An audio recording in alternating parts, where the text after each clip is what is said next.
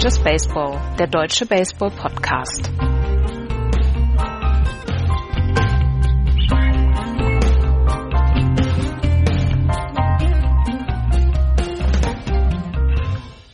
Es ist wieder Sonntag, Just Baseball Zeit. Hallo, liebe Hörer, zu einer neuen Ausgabe des deutschen Baseball Podcasts. Hallo, Andreas. Hallo.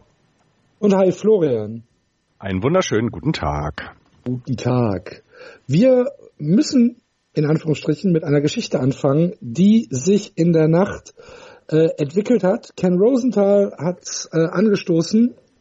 Der berichtet, dass äh, Mike Socha am Ende der Saison als Manager der Los Angeles Angels aufhören wird. Er ist in seinem letzten Jahr eines Zehn-Jahres-Vertrags. Insgesamt ist er seit 19 Jahren bei den Angels und darauf angesprochen sagte er, dass er nach der Saison mit äh, Art Moreno, äh, das ist der Owner der Angels, mit John äh, Capino, das ist der Präsident und mit Billy Epler, dem General Manager, sprechen wird und dann wird man alles weitere sehen. Im Moment gelte sein Fokus weiterhin der aktuellen Saison. Das ist äh, seine Aussage, aber wenn wir jetzt die Reputation von Ken Rosenthal nehmen, der ja selten Blödsinn erzählt, dann können wir davon ausgehen, dass Mike Socha 2019 nicht mehr der Skipper in Anaheim ist, Andreas. Er wäre, oder beziehungsweise er ist der ähm, Manager, der am sechstlängsten bei einem Team gewesen ist, 19 Jahre. Vor ihm Connie Mack natürlich bei den Oakland A's, der 50 Jahre bei den Oakland A's war und dort ähm, als Manager da war. John McGraw bei den Giants 31 Jahre, Walter Alston bei den Dodgers 23 Jahre, Bobby Cox bei den Braves 21 Jahre und Tommy Lasorda bei den Dodgers auch 21 Jahre und äh, du hast es gesagt, er hat diesen 10-Jahres-Vertrag 2009 unterschrieben. Er hat einen positiven Rekord als Manager, 1625 Siege bis heute, 1403 Niederlagen zweimal Manager des Jahres geworden, 2002 und 2009, aber es ist wohl die dritte Saison hintereinander, die das Team unter 500 beenden wird, beziehungsweise zweimal haben sie unter 500 beendet und jetzt sind sie schon wieder auf dem Weg dahin. Und ähm, Mike Socha eventuell will ein anderes Team übernehmen, was ich mir allerdings im Moment noch nicht so richtig vorstellen kann. Oder er sagt wirklich, komm, ich hau in den Sack nach, nach 19 Jahren, er ist jetzt 59 Jahre alt, Vielleicht hat er dann auch gesagt, gut, ich versuche jetzt mal ein bisschen mich um die Familie zu kümmern. Und ähm, wie gesagt, der, der Vertrag ende, endet an Ende des Jahres und sollte er zurücktreten, wäre dann Bruce Bochy der Manager mit den meisten Jahren bei einem Team von den aktiven Coaches. Bruce Bochy bei den San Francisco Giants, die übrigens 2002 gegen eben Mike Socha die World Series verloren haben. Will keiner hören. Ne? Will niemand, was ist 2002, kenne ich nicht. 2010, 2012, 2014 vielleicht? Ach, jetzt bin ich beruhigt. ja, ich finde es ich find's halt spannend, nach diesem Zehn-Jahres-Vertrag dann mal zu gucken, können wir noch, also müssen wir vielleicht auch was an dieser Position verändern, finde ich dann auch okay. Also das kann man dann, das kann man dann mal machen, nach 19 Jahren zu gucken. Vielleicht müssen wir mal auch an der, an der Managerstelle was, was ändern. Also die, er, war ja erfolgreich für die, für die Angels, das kann man nicht bestreiten. Ähm, aber mit dem Team, was er dieses Jahr zur Verfügung hat, hat man sich vielleicht mehr ausgerechnet und sagt sich dann, Mensch, ähm, die, die Franchise soll ja auch ein bisschen vielleicht einen anderen Blick mal bekommen von außen und vielleicht auch mal einen anderen Einfluss von außen. Dann lass uns das mal ändern. Also finde ich jetzt nicht schlimm. Ähm, es ist aber schon sehr überraschend, ähm, dass so früh im Jahr dann darüber schon gesprochen wird. Ich hätte das dann eher Richtung Ende erwartet, denn ein bisschen sind die Player, äh, Playoffs ja auch noch in Reichweite für die Angels. Also ähm, gut, elf Spiele jetzt. Aber naja, vielleicht ist es dann auch jetzt der Abschluss der Saison. Vielleicht Kann natürlich auch sein. Ja, vielleicht ist es ja so ein bisschen in gegenseitigem Einvernehmen, dass man gesagt hat, komm Mike, wie wär's? Und Mike Socha hat gesagt, ach ja, so richtig viel Bock habe ich jetzt vielleicht auch nicht mehr. Vielleicht braucht das Team eine andere Ansprache, vielleicht braucht das Clubhaus eine andere Ansprache und dann bin ich äh, der Erste, der geht nach diesen 19 Jahren. Ich meine, 19 Jahre, er hat die World Series gewonnen, er hat, glaube ich, siebenmal die äh, Division Series gewonnen, äh, oder Division, Division hat er sechsmal gewonnen äh, mit den LA Angels. Er hat die 18 meisten Siege als Manager ähm, in der Historie der MLB er hat ja schon was erreicht, von daher vielleicht sagt man jetzt, okay, das war's jetzt. Ne? Ja, das ist aber, also ich finde es jetzt ehrlich gesagt keine dramatische Geschichte. Also ja, dramatisch finde ich es auch nicht, aber es ist schon bemerkenswert. Also das er ist eine Legende. Ja, aber also es ist ja nicht so, dass es jetzt irgendwie ähm, völlig, völlig ohne Grund wäre, dann auch zu sagen, vielleicht brauchen wir mal einen neuen, ähm, einen neuen Antrieb. Ne, weil die Angels enttäuschen jedes Jahr. Ja, äh, das, das glaube ich auch. Also ich glaube, das ist auch jetzt kein, er hat versagt, äh, äh, wir verlängern nicht mehr den Vertrag, sondern es ist ein, wir müssen mal gucken, ob wir an der Stelle was anders machen können. Und ich denke, nach einem, nach der Beendigung eines Zehn-Jahres-Vertrages, der der insgesamt dann auch sehr positiv für die Angels war, von dem, von dem Rekord her, muss man vielleicht jetzt mal gucken, was können wir als nächsten Schritt gehen, dass wir noch erfolgreicher werden, um es vielleicht mal so zu sagen. Ne? Das ja. ist so, so versuchen, so positiv wie möglich rauszukommen. Und dann ist es aber auch in Ordnung. Also, das ist völlig okay. Ja. Ja.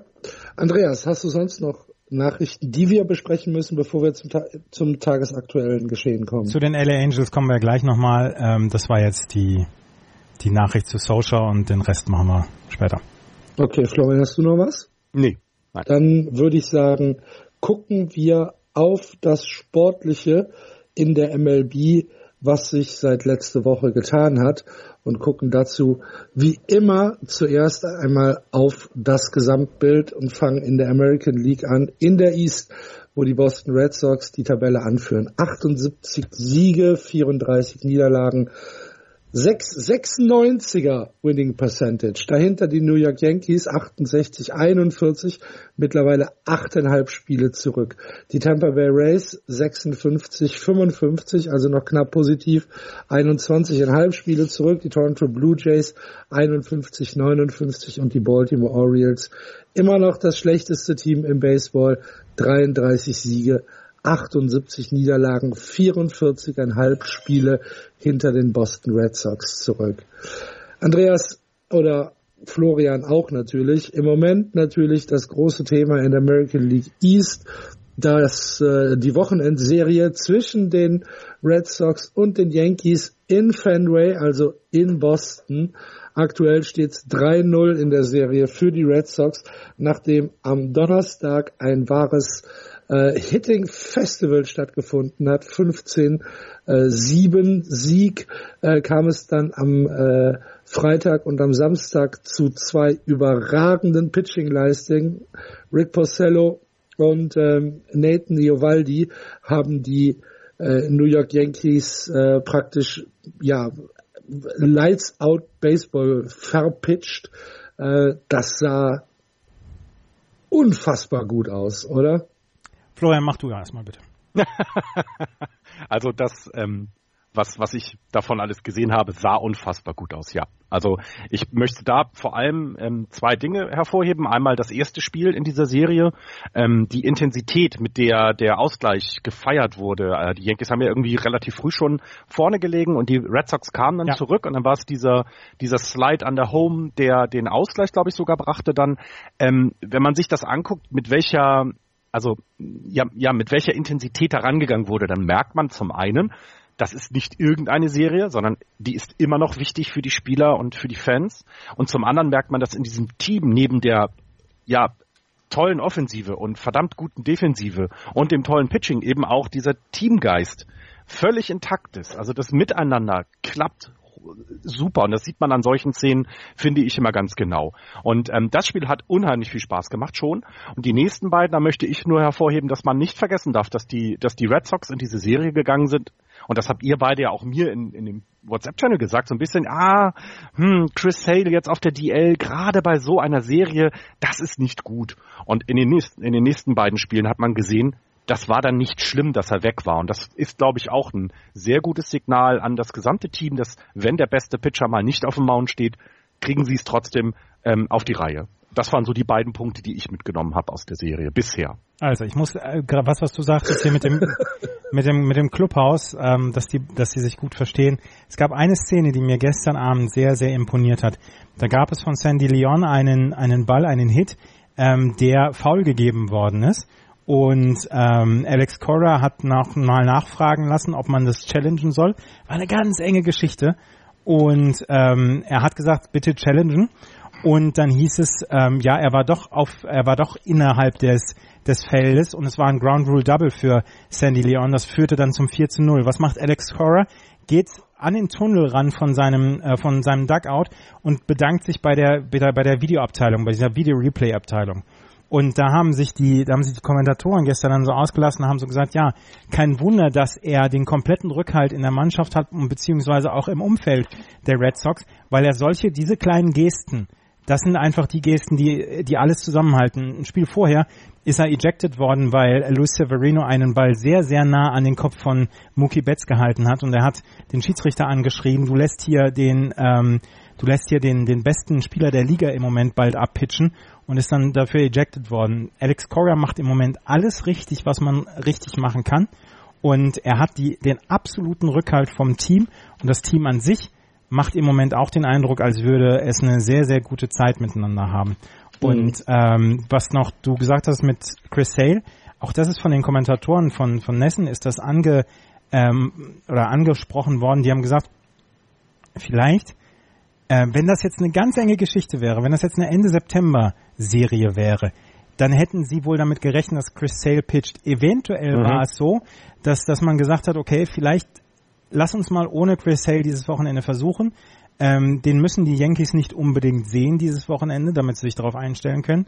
Und ähm, er hat ein paar Tage Pause vielleicht, um dann auch sein, sein Inning, äh, sein Innings-Count niedrig zu halten. Sie hatten ja vor dieser Serie schon relativ großen Vorsprung. Wäre das eine engere Serie gewesen oder wäre das ein engerer Abstand gewesen, dann wäre Chris Sale vielleicht auf den Mount gegangen. So haben sie darauf verzichtet und werden ihn erst Mittwoch wieder einsetzen gegen die Toronto Blue Jays. Ähm, und vielleicht war es so, aber das ist nur eine Vermutung, dass man gesagt hat, okay, wir brauchen ihn gar nicht, beziehungsweise ähm, lass ihn uns mal ein bisschen verstecken vor den Yankees. Ja, ähm, vielleicht noch eine schöne Randgeschichte, was äh, die äh, Teambuilding-Chemie in äh, Boston angeht, als Ian Kinsler im Freitagsspiel, was von Rick Porcello geworfen wurde, äh, zwei überragende Defensivaktionen auf äh, 2B hatte, kam es aus dem Bosner Dogout zu einem Zwischenruf, wo ein Spieler geschrien hat, Mann, Mann, Mann, endlich haben wir jemanden, der 2B spielen kann. Und äh, das kam von Eduardo Nunez, der halt vorher 2B gespielt hat. Das finde ich auch ein, also mit so mit dieser Situation umzugehen, das zeigt, dass das sehr viel in Ordnung genau. ist. Aber ich habe schon immer gesagt, Eduardo Nunes ist ein richtig cooler Typ. habe ich schon immer behauptet. Hast du schon immer behauptet. Okay. Ich kannte ihn schon bevor er, bevor er so aber, cool war. Aber, aber wir müssen tatsächlich nochmal äh, über über die Performance von von Rick Porcello sprechen. Das war ja außerirdisch, was er da äh, was er da geworfen hat am äh, am am ähm, Freitag. Freitag, am Freitag. 86 Pitches, Complete Game, äh, ein Hit, der dann halt ein Home Run war und neun Strikeouts. Wahnsinn. Ein, ein, ein Wahnsinnsspiel. Und vor allen Dingen im neunten Inning noch 98 Meilen Fastballs. Ja. Das war fantastisch. Nathan Ovaldi hat gestern auch mit knapp 100 Meilen noch gepitcht im achten ja. Inning, hatte auch nur knapp 90 Pitches und da hat man auch überlegt, ob man ihn versucht, einen Maddox werfen zu lassen, also einen Complete Game Shutout unter 100 Pitches. Wir werden gleich noch über einen sprechen. Und ähm, da hat, äh, dann hat ihn Dings aber rausgenommen, Alex Cora, weil äh, Craig Kimbrell seit einer Woche nicht mehr gepitcht hatte. Und der, der musste dann, der musste dann mal wieder ran. Entschuldigt bitte. Der Closer hat einfach, der hatte zu viel Freizeit. Wir müssen ihn mal wieder zur Arbeit schicken doch. Ja.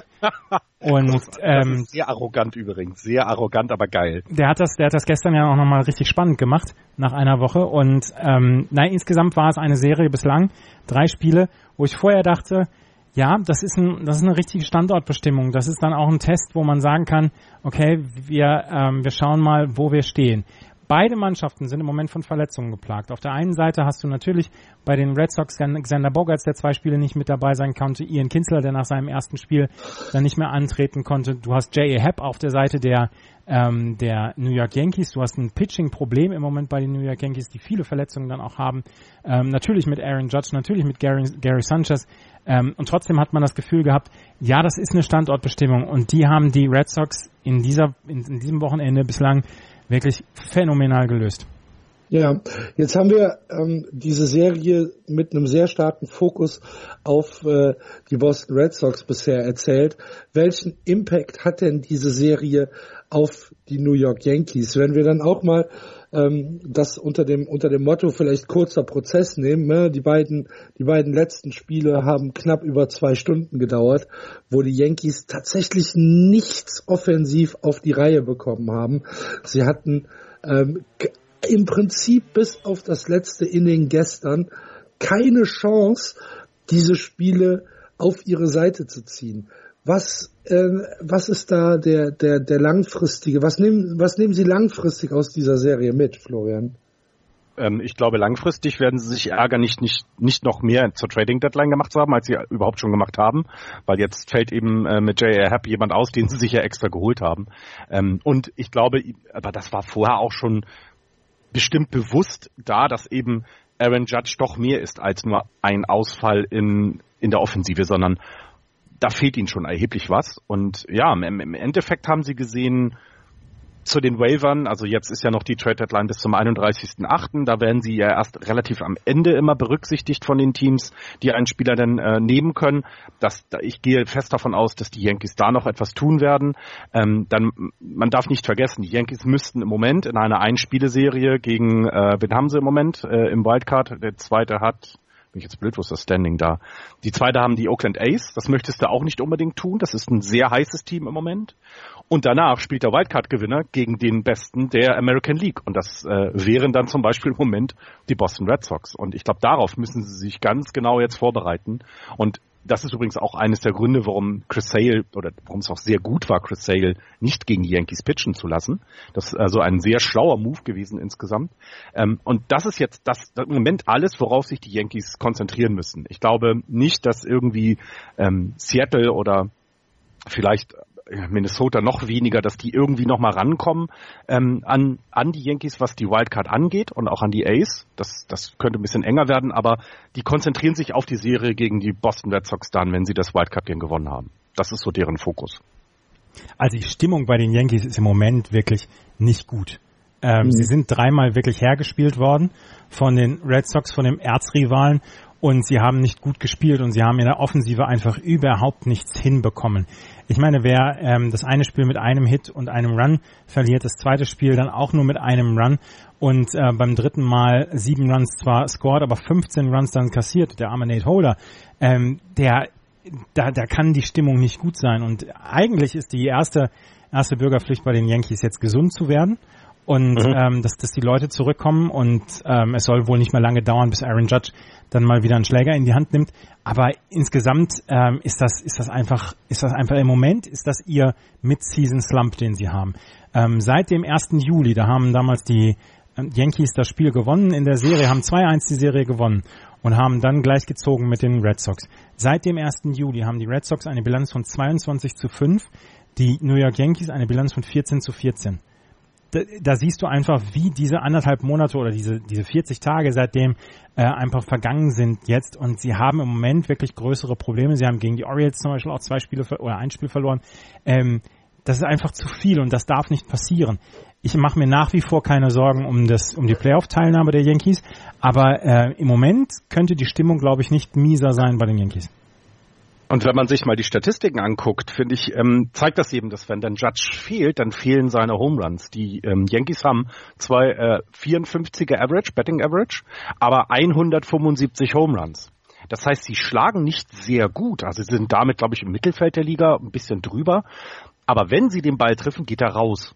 Und wenn dann so ein Spieler fehlt, der genau das kann, dann ja, fehlt ihnen eine komplette Seite des Spiels. Und äh, jetzt zum Vergleich mal, die Red Sox, die haben äh, zwei 69er äh, Betting Average. Das ist ziemlich gut.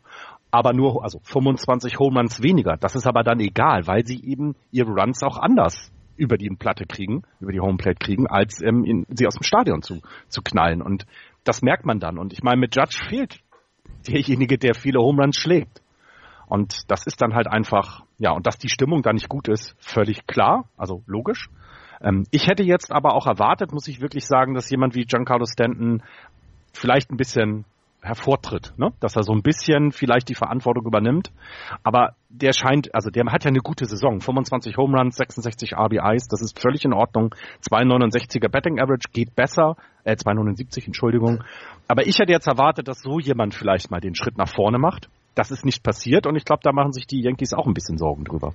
Zwei, drei Sachen noch zu den Yankees. Ähm, Luis Severino hat einen katastrophalen Juli hinter sich, beziehungsweise die letzten Starts, die er abgeliefert hat. Sein ERA ist von Anfang Juli von 1,98 jetzt auf über drei gegangen in den letzten fünf Wochen und ähm, er hat einfach nicht gut gespielt und er hat auch in der Serie gegen die Red Sox nicht gut gespielt. J.A. Happ, den sie gerade verpflichtet haben, ist erstmal auf die 10-DL gegangen wegen Hand, Mund, Fuß. Florian, du als Vater kennst Hand, Mund, Fuß. Ich hatte es zum Glück nie. Ja, ähm, auf jeden Fall ist Jay Happ auf der auf der DL. Sonny Gray, den man eigentlich vor der Saison als Starting Pitcher hatte, der musste ins Bullpen zurückgehen, weil man ihm nicht mehr vertrauen kann im Starting Pitching, weil er mehrere wirklich ganz finstere Starts hatte. Lance Lynn hat man ja jetzt verpflichtet. Eigentlich sollte der Long Relief machen, aber wird dann jetzt wohl dann auch in Starting Pitching wechseln. Und ähm, so müssen die Yankees im Moment wirklich eine ganze Menge rotieren in ihrer Rotation und ähm, müssen dafür sorgen, dass sie so langsam wieder den Boden unter den Füßen bekommen. Sie haben jetzt noch zwei ähm, Signings gemacht. Sie haben Giovanni Urshela from, äh, aus Toronto geholt, einen Infielder für die Tiefe, den haben sie gleich zur AAA Scranton Wilkes-Barre geschickt und haben äh, Pitcher George Contos aus Cleveland geholt. George Contos, 33 Jahre alt, hat sein Major League Debüt 2011 bei den Yankees gegeben. Auch der ist jetzt in die AAA gegangen und soll dann für die Pitching-Tiefe sorgen. Aber ist es vielleicht jetzt mal provo provokativ gefragt? War, haben wir vielleicht die Yankees die gesamte Saison über etwas überschätzt? Also die, wir haben die Schwäche im Starting Pitching haben wir angesprochen, schon vor der Saison und auch während der Saison. Wir haben natürlich gesagt, dass mit Stanton und, und äh, Judge eine Offensive wartet, die, die das, äh, ja, die das tragen kann und haben aber auch gesagt, dass der, das Bullpen halt auch hervorragend ist. War das vielleicht zu positiv, die, dass, dass die Yankees immer noch ein starkes Team sind, ist klar, aber eben vielleicht nicht so ja beängstigend stark, wie wir mal gedacht haben? Nee. Die Yankees sind sehr, sehr gut. Sie haben halt Verletzungsprobleme im Moment und sie haben ähm, Probleme in, in, ja, in Gebieten wie dem Pitching, mit dem sie nicht so, nicht so nicht gerechnet haben, beziehungsweise so nicht rechnen konnten. Und ähm, das, glaube ich, macht die Sache im Moment etwas schwierig für die New York Yankees. Das ist eine schwierige Phase, aber ähm, das ist, wie gesagt, das ist ihr Mid-Season-Slump und die werden, die werden so stark zurückkommen wie nie zuvor. Und ich bitte zu bedenken, dass sie halt im Moment auch gegen ein gutes Team laufen, ne? Ja, ja absolut. Also, ich glaube, das darf man auch nicht vergessen. Richtig guter Hinweis. Das ist nicht irgendwie ein, ähm, eine 0815-Serie, sondern das ist, das ist schon, es ist fast Playoff-Atmosphäre in Fenway im ja. Moment. Ja, ja. Und, und, äh, diese Serie, wie gesagt, hat mit dem Slide von äh, Jackie Bradley Jr. Richtung Homeplate ähm, hat sie den Anfang genommen für die Red Sox und seitdem ist es eigentlich eine Einbahnstraße. Ja.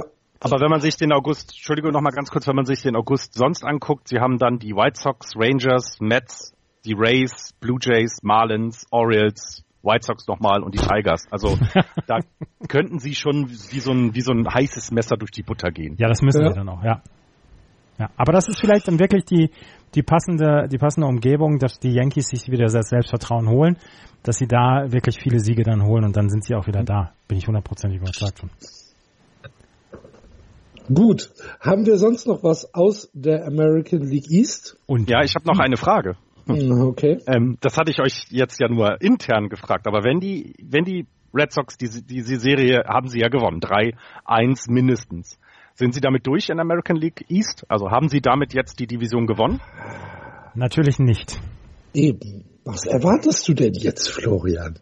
Ich, ich, dann komme ich später nochmal darauf zurück. Die Ausgangssituation ist nicht schlechter geworden. Nee, das, das, so das kann man es ausdrücken. das ist so schlimm mit euch, wirklich. Haut doch mal einen raus hier, nee. verdammt. Nee. Das ist ja nicht zu glauben, da. Nein, ich glaube, ich glaube, dass die Situation im Moment für die Red Sox sehr gut ist und sie können zum ersten Mal seit den 40er Jahren eine 100-Siegesaison haben. Das schaffen sie. Sie haben jetzt noch 50 Spiele.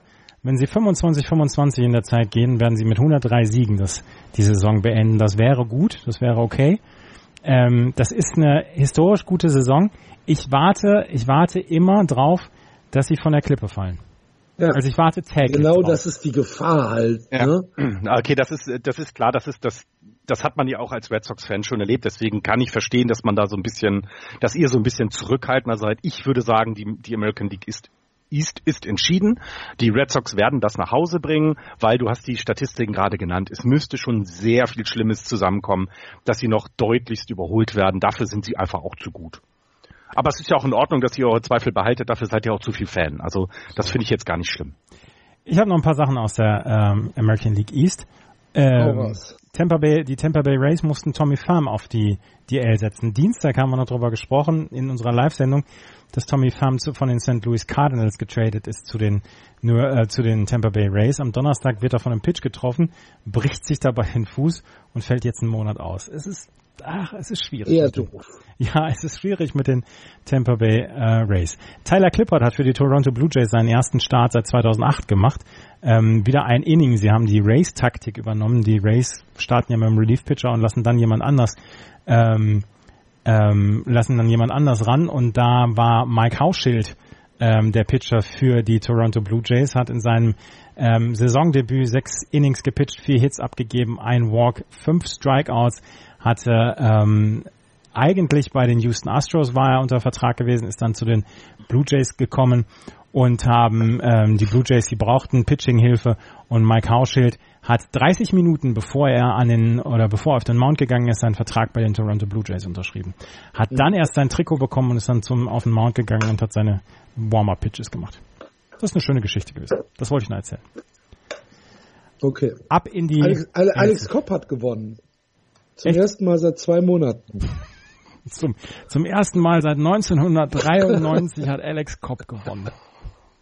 So muss sich das für ihn anfühlen. Nachdem er zwei Monate mit 2 und 14 ähm, äh, beziehungsweise zwei Monate nicht gewonnen hat. Insgesamt steht er jetzt 2 und 14 für die Saison. Wir kommen ja nachher noch auf Jacob de Grom und seine Bilanz gegen die Atlanta Braves zu sprechen.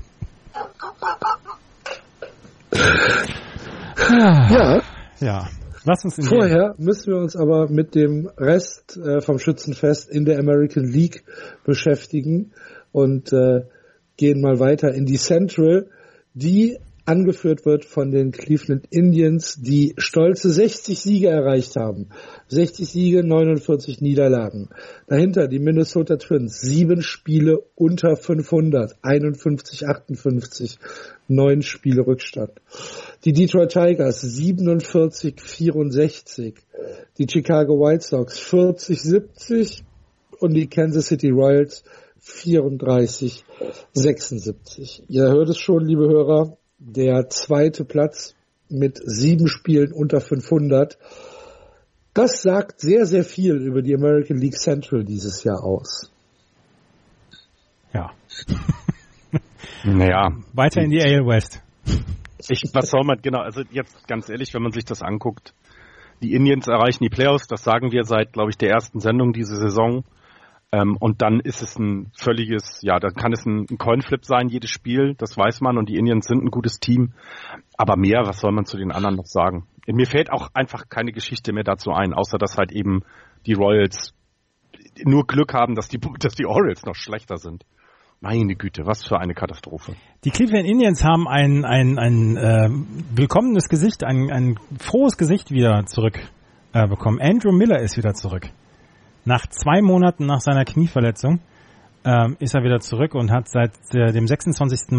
Mai zum ersten Mal wieder gepitcht. Siebtes Inning am Donnerstag, glaube ich, war das.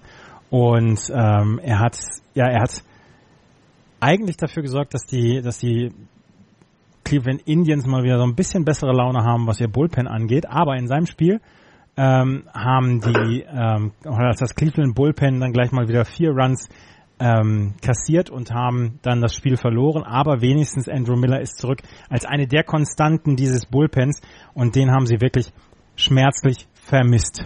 Ähm, das ist das ist eine Geschichte. Ja, das Bullpen nach wie vor nicht gut bei den Cleveland Indians und jemand wie Andrew Miller kann natürlich ähm, kann natürlich da helfen. Ja. Äh, wie gesagt, für die reguläre Saison wird es keine Rolle spielen aber mit Blick Richtung Oktober, klar. Ja. Ähm, und wir haben, als wir eben ähm, den Maddox angesprochen haben, Corey Kluber ist das letzte Nacht gelungen. Er hat 98 Pitches gepitcht gegen, äh, gegen wen waren das gestern? Warte. Einmal gerade gucken. Gestern? Gegen, gegen die Angels. Angels. Gegen die Angels, genau. Hat 98 Pitches geworfen, einen, ein Complete Game Shutout unter 100 Pitches. So nennt man einen Maddox. Die, zur Erinnerung, Greg Maddox war ein solider Pitcher, den die Atlanta Braves hatten, beziehungsweise auch die Dodgers.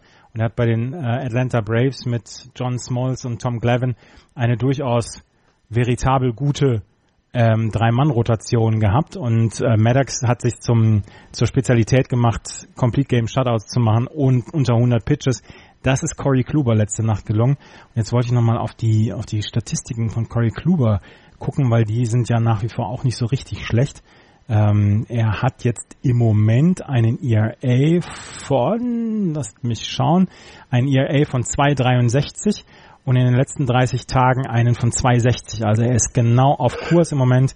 Fünf Starts hat er in seinen letzten 30 Tagen gehabt, 34 Innings gepitcht, 14 Runs abgegeben. Also einen 260er ERA in den letzten drei Tagen, äh, 30 Tagen, einen 263er ERA über die komplette Saison. Das ist gut. Das, ja. ja, das ja. Starting Pitching war aber auch bisher noch nicht das unbedingte Problem bei den Nee. Bei den ähm, Indians. Bei den Indians. Also da muss man ja schon sagen, dass das, das konnte sich ja bisher schon sehr gut sehen lassen. Ja. Eins habe ich noch zu den Indians. Tyler Nequin äh, musste sich einer Hüft-OP unterziehen und wird sechs bis zehn Wochen fehlen. Outfielder der, ähm, der, sag schnell, der Indians. Warum, warum kommen wir denn heute nicht auf die Indians? Ähm, auf jeden Fall Outfielder, Outfielder der Indians und Tyler Nequin will die nächsten zehn Monate, äh, zehn Wochen ausfallen. Aber dafür hatten sie ja zum Beispiel auch Leonis Martin äh, für Leonis Martin getradet und Michael Brantley ist noch in der äh, Verlosung fürs Outfield und jemand auf dem Right Field wie Melky Cabrera, der jetzt dann auch wohl mehr Spielzeit bekommen wird.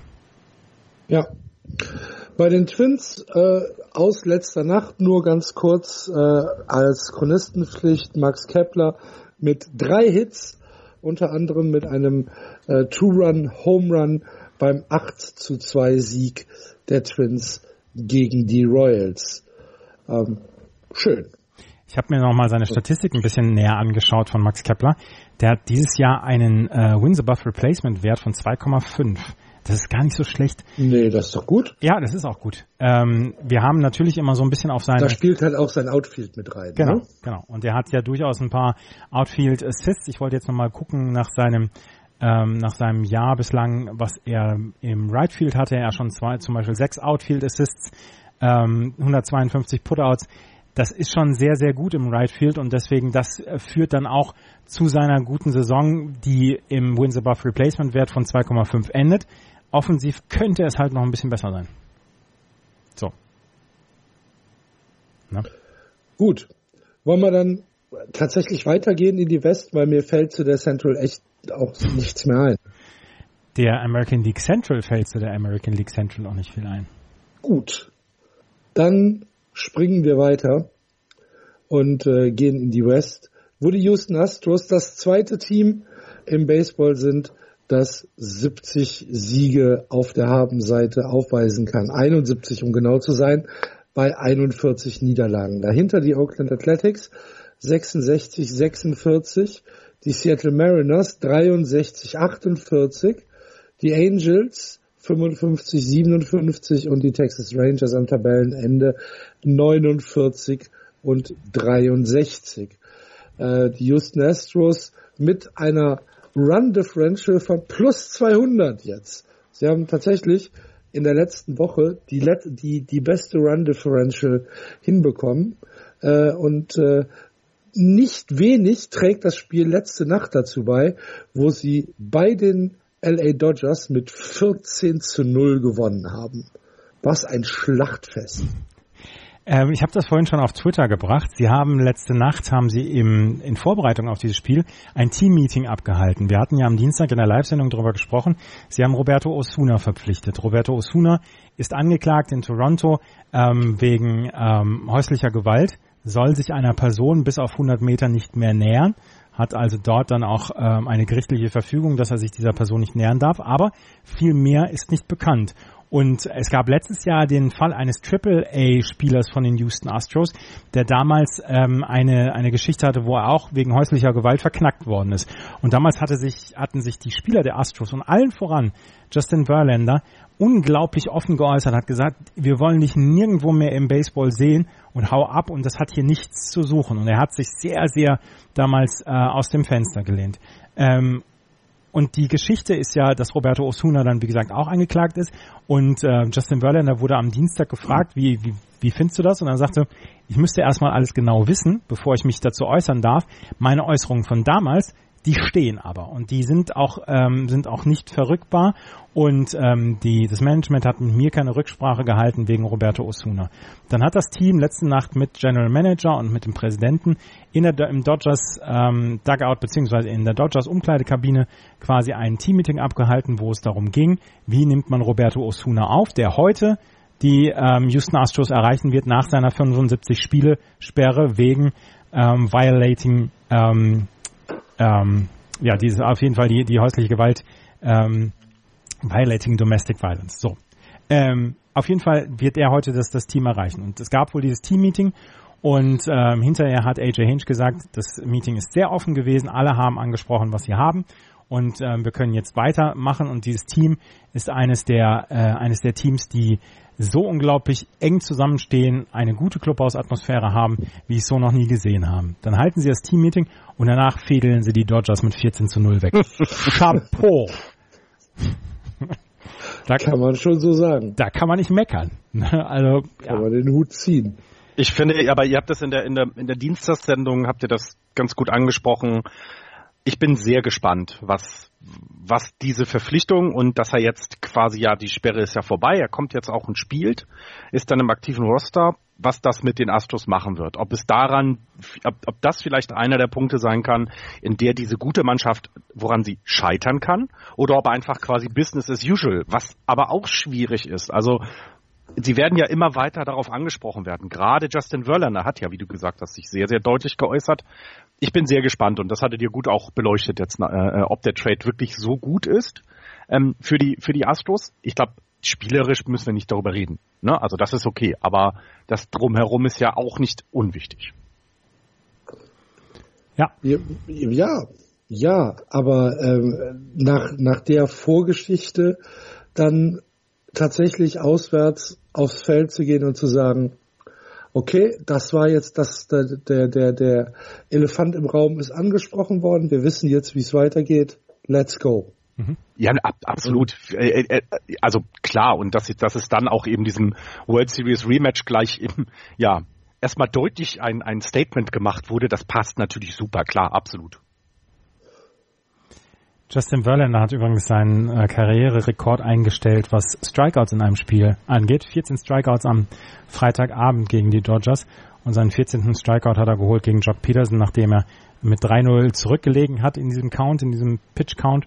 Und dann hat er zwei Middle, down the middle Fastballs geworfen und dann ähm, musste ähm, dann musste Jock Peterson einem Low Slider hinterher hechten und den hat er nicht äh, den hat er nicht an den Schläger bekommen und damit der 14. Strikeout für Justin Verlander. Justin Verlander macht einfach da weiter, wo er, er lässt, er lässt sich halt auch nicht durcheinander bringen, ne? Ja, Gar es gibt nicht. vielleicht ein bisschen, ja. gibt vielleicht ein bisschen Diskussion im Clubhaus wegen Roberto Osuna und ja, auch er steht so ein bisschen im Mittelpunkt dadurch, dass er diese, diese sehr offenen Aussagen damals getätigt hat. Und zack, was macht er? 14 Strikeouts, Karrierehöchstwert einstellen. Das ist schon, dieser Justin Verlander ist schon nicht so schlecht. Ja, ich halte ihn immer noch für sehr überbewertet, aber ich lasse mich jetzt Spiel für Spiel davon überzeugen, dass dem nicht so ist. Also insgesamt hat er ja schon über 200 Strikeouts diese Saison. Das ist, ähm, ähm, also er, er ist mit dem Alter jetzt nicht schlechter geworden. Bei manchen Pitchern hat man ja, dass die Zahlen weiterhin gut sind und ein bisschen halt nachlassen, klar, weil Geschwindigkeit lässt nach. Das ist ja ganz normal. Aber er kriegt das sehr gut im Griff und ähm, und ja, ist eine immer noch gute Stütze für die Astros. Jetzt eben weil McCullers, Lance McCullers ja auf die äh, äh, vom Mount genommen wurde wegen irgendwelcher ähm, Geschichten rund um den Ellbogen. Ähm, da muss man ja gucken, wie sich das noch auswirken wird. Ähm, und dann ist es natürlich umso besser, wenn du jemanden hast wie Wörlander, der ja auch ähm, der ja auch ein paar Innings immer auf dem Mount stehen kann. Das ist schon mal ganz gut. 156 Innings gepitcht, 2,19er ERA ist eine gute Stütze für den Club.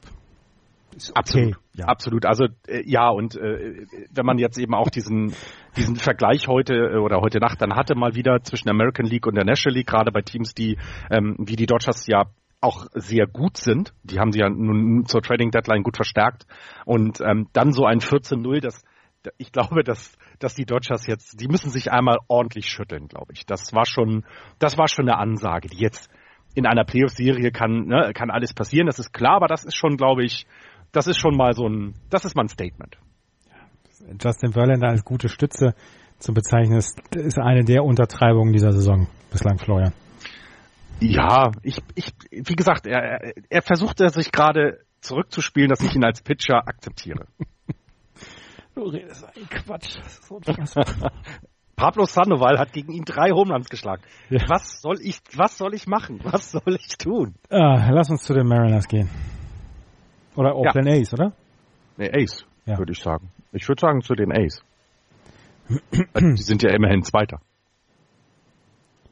Ist Axel noch da? Nee, Axel hat gesagt, dass er, dass er Der, gerade der ist kurz weg, genau. Hier, hier, ist der ist kurz kurz weg. Aber wir machen einfach weiter. Ja, die, die Oakland A's haben jetzt ähm, letzte Nacht, glaube ich, zum ersten Mal den zweiten Platz übernommen.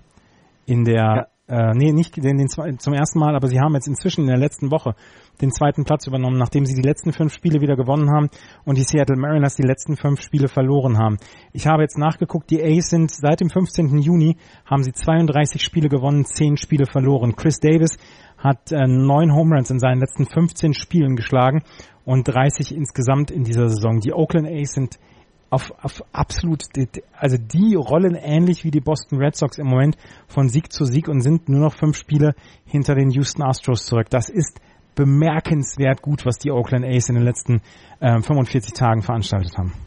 Ja, und haben zur Trading Deadline mit Juris Familia auch nochmal ordentlich nachgelegt. Ne? Ja. Also das, das muss man dann ja sagen. Die waren auch da sehr, sehr schlau. Ähm, sie haben gar nicht versucht, unbedingt jetzt äh, den großen Trade zu machen, aber Familia, das ist ähm, für das Bullpen eine absolute Verstärkung. Und du hast es gerade erwähnt, die sind auf einer Welle, die sie jetzt reiten.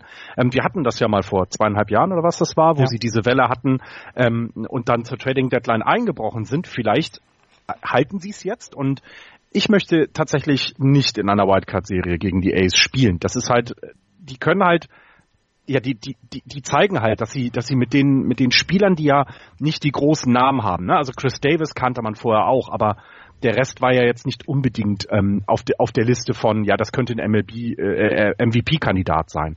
Ähm, aber sie schaffen es, Tag für Tag richtig gutes Pitching an, an, an den Start zu legen und vor allem auch in der Offensive zu, zu glänzen. Und ja, ich, ich bin, ich bin begeistert davon, was die mit den wenigen Mitteln, das sie ja haben. Das darf man niemals vergessen. Oakland ist ein sehr, sehr kleiner Markt und mit San Francisco in der Nähe eben auch, da ist die Konkurrenz einfach auch wahnsinnig groß. Wie die das schaffen, ja, spielt für Spiel Die zu letzten, gewinnen. Das ist super. Die, die letzten 30 Tage der äh, Oakland Athletics, seitdem sie halt auf diesem auf diesem Roll sind, ähm, Jusmero Petit mit einem 1, was, was habe ich jetzt nachgeguckt, 1,31er ERA in den letzten 30 Tagen. Trevino mit einem äh, 0,53er ERA in seinen letzten 17 Innings, 13 Spiele davon hat er ähm, hat er davon im Relief Pitching gespielt, hat acht Hits abgegeben, nur einen einzigen Run in 13 Spielen. Blake Trainen mit einem 1,26er ERA gibt den Ball den Bullpen in der bei, bei den Oakland A's und du wirst auf jeden Fall mit einem guten Ergebnis da rauskommen. Ähm, Edwin Jackson hat ähm, einen 3,15er ERA, Sean Manea hat einen 3,58er ERA, Anderson hat einen 2,96er ERA, das ist übrigens nicht, doch ist Edwin Jackson. Also da läuft wirklich alles. Mit dem Hitting machen sie es gar nicht so. Es sind nicht diese Zahlen, wo du sagst, die äh, hauen dir, die hauen dir alles, die hauen dir alle Federn aus dem aus dem Hut. Ähm, Chapman hat einen 3,37er ERA, 4,11er On-Base Percentage, das ist wirklich gut. Die On-Base Percentage insgesamt läuft relativ gut bei den ähm, bei den Oakland A's, aber es sind nicht diese überragenden Zahlen, wo du sagst, wow, das das zieht mir alles weg unter, unter den Füßen. Ähm, sie machen es mit einem fantastischen Pitching und sie haben vielleicht dann auch in den ganz engen Spielen haben sie das, das Glück, ein wirklich fantastisches Bullpen zu haben. Und du sagst, dass Juris Familia kommt jetzt noch dazu. Ähm, das ist schon richtig, richtig gut. Ähm, ja, Edwin Diaz hat jetzt allerdings, muss ich jetzt einmal gerade nachgucken, Edwin Diaz hat schon 53 Appearances gehabt Der hat, äh, es gibt keinen Spieler, der so häufig mit null Tagen Rest ähm, spielt. Mhm. Ja. Ähm, da ist nur die Frage, hält er das durch die ganze Saison? Das ist die große Frage bei Edwin, äh, bei Edwin Diaz. Äh, mal schauen, ob er das so durchhält. Bislang gibt es keine Ermüdungserscheinung und wenn er zwei Tage in Folge pitcht, ist er am zweiten Tag fast noch besser als am ersten Tag. Und sie müssen halt endlich mal das letzte Spiel der Saison gewinnen, ne? Das wäre gut, ja. Jetzt muss ich mal kurz fragen, worüber ihr schon alles gesprochen habt. Ich war nämlich ein paar Minuten nicht da. Über die wir, haben, wir haben über den mittelmäßigen Pitcher Justin Verlander gesprochen. Ah, okay. Und über die Oakland Athletics und wollten jetzt zu den Seattle Mariners gehen. Dann mach das mal, die Seattle Mariners. Äh, ja. Edwin Diaz ist mal den Mariners. Ich habe jetzt, oh, ich habe meine meine Dings durcheinander gebracht. Die Oakland A's ähm, haben Blake Traden als Closer. Die Mariners haben Edwin Diaz als Closer. Edwin Diaz mit null Tagen Rest. Entschuldigung, es ist warm. Mhm. Es ist auch für mich die sechste Stunde. Hat 53 äh, Appearances gehabt. Insgesamt im Moment 5,8 Strikeouts pro Walk und 40 Saves in 53 Appearances. Er ist im Moment der Major League Leader in Saves und er hat mehr, siebenmal mehr als äh, Craig Kimbrell und neun mehr als der zweite in der National League. Ähm, das, das Problem ist halt, Edwin Diaz, kann der seine Form so halten oder ist das, ähm, wird das, wird das irgendwann, wird ihm irgendwann der Arm abfallen? Die ja, sie haben sich auch, einer, Entschuldigung. Mach. Sie haben sich aber auch ein bisschen verstärkt im Bullpen, ne? Also, sie haben ja ein bisschen was zur Trading Deadline dort gemacht, ähm, ähm, dass sie vielleicht genau diese, diese, ja, dieses Workhorse, äh, äh, Workhorse Pitching vielleicht so ein bisschen, bisschen runterfahren können, ne? dass er nicht mehr so viele Innings braucht und nicht oder nicht mehr so viele ähm, äh, Konsek äh, äh oder wie heißt das? Consecutive, also hintereinander folgende Spiele. Ne? Das ja. kann ja eines, also kann ja eine der der Dinge sein, die sich jetzt ein bisschen ändern, ändern bei den Mariners ähm, aufgrund der Trades. Die Mariners aber mit keiner guten Woche äh, Serie gegen die Astros äh, 2-1 verloren und jetzt in der Wochenendserie liegen sie gegen die Blue Jays mit 0 zu 3 zurück, haben in jedem Spiel kräftig Punkte bekommen. 7-3, 7-2, 5-1 die Spiele bei den Toronto Blue Jays. Und ähm, viele von diesen Serien kannst du dir, wenn du seriös äh, Contender um die Playoffs sein willst, tatsächlich nicht mehr leisten. Also das ist fünf, fünf Niederlagen in Folge. Äh, klar, passiert, passiert immer wieder, wird anderen Teams auch noch passieren.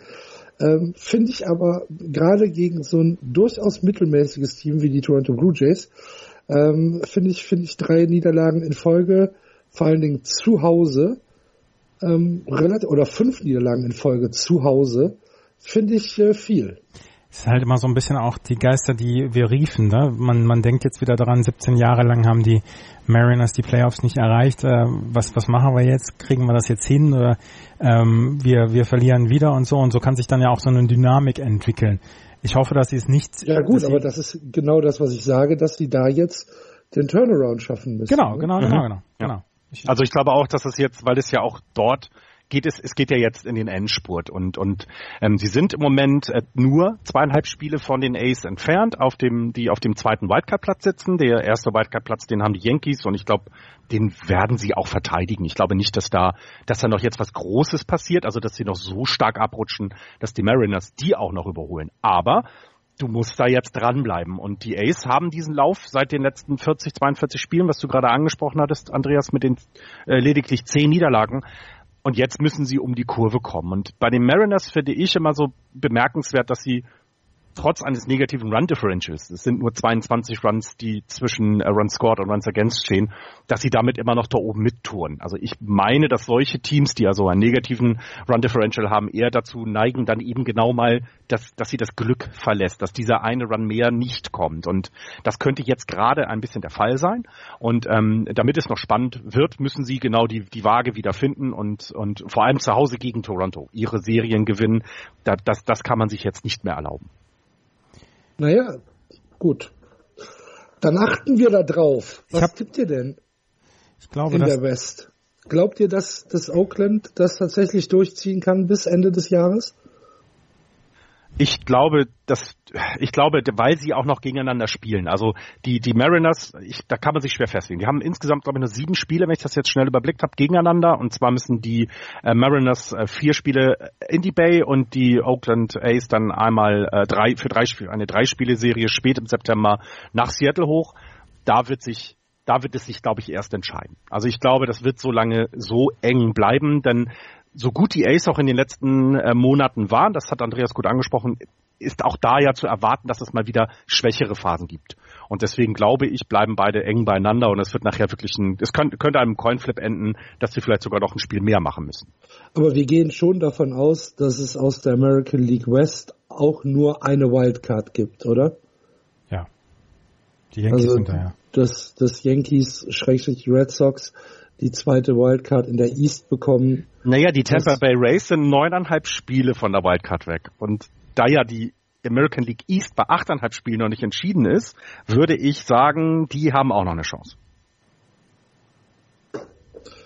Manchmal bin ich so müde. Nein, ich glaube, äh, die wird aus der, sie wird aus der kommen, ja. Ich glaube auch die Rays, die, die, dafür ist es dann, dafür sind auch beide Teams zu stabil die gesamte Saison über. Ähm, mit dem, mit dem kleinen äh, Hinweis, dass die Mariners eben diese negative Run Differential haben, glaube ich aber, sie sind dort einfach zu stark. Und ähm, ich meine, bei den Rays hat man das doch auch jetzt gelesen, dass sie ja wahrscheinlich, äh, um Starting Pitching zu bekommen, irgendwie irgendwelchen Leuten auf der Straße ein Trikot überstreifen. Ja, ich habe noch eine Gut. Geschichte, ich, Entschuldigung, ich habe noch eine Geschichte ja. über Felix Hernandez gelesen. Felix Hernandez, über den wir in unseren ersten Jahren diesen Podcast immer gesprochen haben, darüber, er ist eigentlich ein No-Hitter to happen und jedes Mal, wenn er auf den Mount geht, könnte es einen No-Hitter geben oder ein Perfect Game geben. Er hat seine besten Zeiten hinter sich, das wissen wir. Er hat jetzt im Moment, am Donnerstag hat er gepitcht, ähm, fünf Innings, fünf Hits, zwei Runs abgegeben, zwei Earned Runs. Er hat jetzt einen 5,49er ERA in 118, 118 Innings. Wenn man sich den ERA-Titel anschaut, dann qualifizieren sich nur Pitcher dafür, die mindestens 100 Innings gepitcht haben. 77 Pitcher haben zu diesem Zeitpunkt diese 100 Innings erreicht. Er ist im Moment, was den ERA angeht, auf Platz 74, was den ERA Plus angeht, auf Platz 74, was den Whip angeht, mit einem 1,41er Whip, auf Platz 67 äh, und einen Wins Above Replacement Wert von minus 0,8 oder 0,8 ist er auf Platz 75. Felix Hernandez ist im Moment leider nur Lückenfüller. Also er ist der fünfte Pitcher, der alle fünf Tage auf den Mount geht, weil man niemanden anderen hat.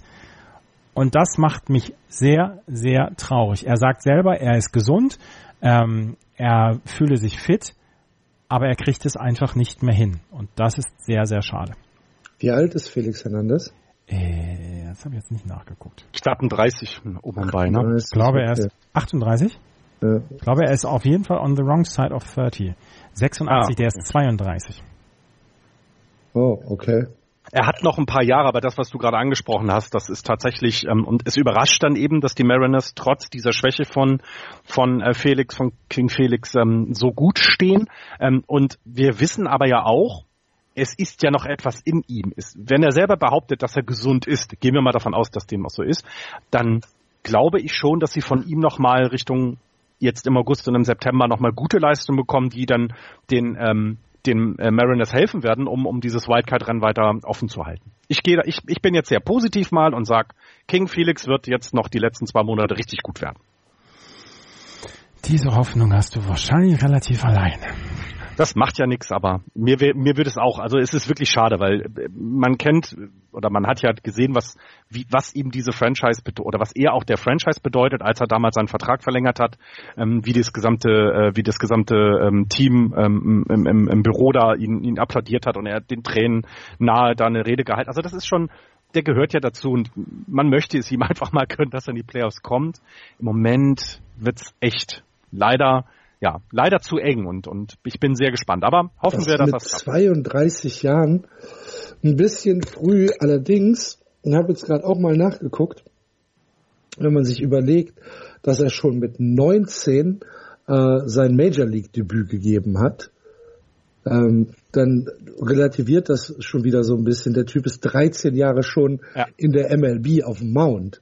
Ja. Ne, deswegen kommt er uns wahrscheinlich ein bisschen älter vor, als er tatsächlich ist. Daran liegt es dann wahrscheinlich, ja. Ja. Gibt's noch andere Geschichten äh, von äh, Los Angeles oder von den Rangers über, über die LA Angels und Mike Socia haben wir ja am Anfang schon gesprochen. Gibt's da noch was zu ergänzen, Andreas? Ich habe noch ganz viel. Dann los. Shohei Otani hat seinen ersten Home Run außerhalb, ähm, außerhalb Los Angeles geschlagen. Aha. Bei den ähm, Cleveland Indians hat er vier Hits insgesamt gehabt und ich glaube, glaube ich, zwei Home Runs hat er geschlagen und das war tatsächlich der erste Auswärts-Home Run für Shohei Otani, der sich zu Hause halt total gut fühlt, aber auswärts das noch nicht so richtig hinbekommen hat. Ähm, hat er gegen Mike Clevenger geschafft und Mike Clevenger hat hinterher gesagt, wow, der Junge hat ganz schön Power. Das äh, war mir nicht so bewusst, als ich ihn, als ich ihm noch nicht gegenübergestanden habe. ähm, die Angels haben in Progressive Field zum ersten Mal seit dem 17. Juni 2014 gewonnen. Zehn Spiele hatten sie hinterher hintereinander verloren. Ähm, Otani scheint im Moment fürs Hitting fit zu sein. Was das Pitching angeht, das wird man erst in den nächsten Wochen dann erfahren, ob diese ähm, Therapie, die ihm äh, an oder die ihm überbracht worden ist, ob die dann wirklich anschlägt. Mike Trout hat jetzt drei Spiele hintereinander wegen Soreness in seinem rechten Handgelenk aussetzen müsste, müssen. Er hat gesagt, ich möchte nicht DH spielen. Ich möchte, wenn ich spielen kann, möchte ich dann auch ähm, im Centerfield spielen. Ansonsten alles andere hat keinen Wert. Und ähm, deswegen setzt er im Moment drei Spiele jetzt schon aus. Das ist ähm, das, was man noch von Mike Trout hat. Und Rugnet Odor hat eine, eine Einhorn, äh, ein Einhornspiel erlebt. Er ist gegen die Baltimore Orioles, hat er sechsmal die Platte erreicht, beziehungsweise sechsmal ähm, ist er auf Base gekommen. Fünfmal davon war es ein Walk. Und es war kein einziger äh, Intentional Walk dabei. Also er hat fünf Walks gehabt, einen Home Run geschlagen und ähm, er ist der vierte Major Leaguer seit 1900, 1908, dem es gelungen ist, fünf Walks und einen Home Run im selben Spiel zu schlagen. Das waren Edgar Martinez 2004, Mark McGuire 1997 und Hank Aaron 1972. Das ist sehr lustig. Rugnet Odor hatte im Mai insgesamt zwei Walks ähm, für sich, weil er ein ultra aggressiver Batter ist und hatte ähm, erst 22 Walks insgesamt in dieser Saison. Und dann hat er gleich fünf in einer Nacht gehabt. Und das nennt sich Einhornspiel. Das war, also ich habe es jetzt Einhornspiel genannt. Ach so, ich dachte, das wäre eine Phrase. Nein. Fünf, fünf Walks und ein Home Run ist ein Unicorn-Game oder irgendwie sowas. Nein, Keine nein, Ahnung, habe ich noch nie gehört. Ich möchte, also ich möchte, dass es, dass es so von mir übernommen wird und dass man dazu Dass es jetzt ab sofort in der Baseball-Terminologie übernommen wird. genau, dass es ein Unicorn-Game ist. Okay. Das möchte ich bitte so. Mehr habe ich jetzt Gut. nicht mehr. Wir wissen ja, dass das Commissioners Office auch hier mithört. Ja. Das heißt, sollte eigentlich Montagmorgen veröffentlicht werden Ja, finde ich auch. Ich hoffe, Das dass es heute noch auf MLB.com veröffentlicht wird. im Network. Genau. Hast du noch, Einhornspiel. Also du hast doch auch wirklich. Was denn? Fünf Ah. Walks und ein Home Run. Wenn das kein Mhm. Einhornspiel ist, was dann? Äh, hast du noch was, Florian, zur American League West? nein, von meiner Seite da nichts mehr. Gut. Dann wechseln wir die Liga und gehen in die National League, fangen hier auch bei der East an, die angeführt wird von den Philadelphia Phillies. 62, 48. Dahinter die Braves 59, 48. Die Washington Nationals sechs Spiele schon zurück, 56 Siege, 54 Niederlagen, also nur zwei Spiele über 500. Die Mets 45, 63 und die Marlins 46, 66. Durch den Sieg der Mets heute Nacht haben sie sich tatsächlich an den Marlins vorbei geschmuggelt. Herzlichen Glückwunsch dazu. Die Phillies, äh, Andreas, ich glaube, du hast sie am Dienstag als äh, einen der Gewinner der, der, der Trading Deadline ausgemacht. Ja, fand ich. Ich weiß nicht mehr, wen sie, für wen sie getradet haben, aber ich fand sie. Nein. Wilson, Wilson Ramos haben sie sich Und geholt. Astrobal Cabrera. Astro, genau, und eben Astrobal Cabrera, genau. Das ist, glaube ich, der wichtigere Trade. Und ähm, ähm, ich glaube aber, ähm, weil die Phillies weiterhin auf Platz 1 stehen, wird es das nicht gewesen sein. Also ich glaube, wir werden auch, ähm, das, das haben wir auch immer wieder gesehen, dass dann im August nochmal Trades passieren. Ich glaube, da wird es nochmal was geben. Ähm, ihnen fehlt noch so ein vielleicht noch ein Puzzlestück, um tiefer in die Playoffs zu kommen.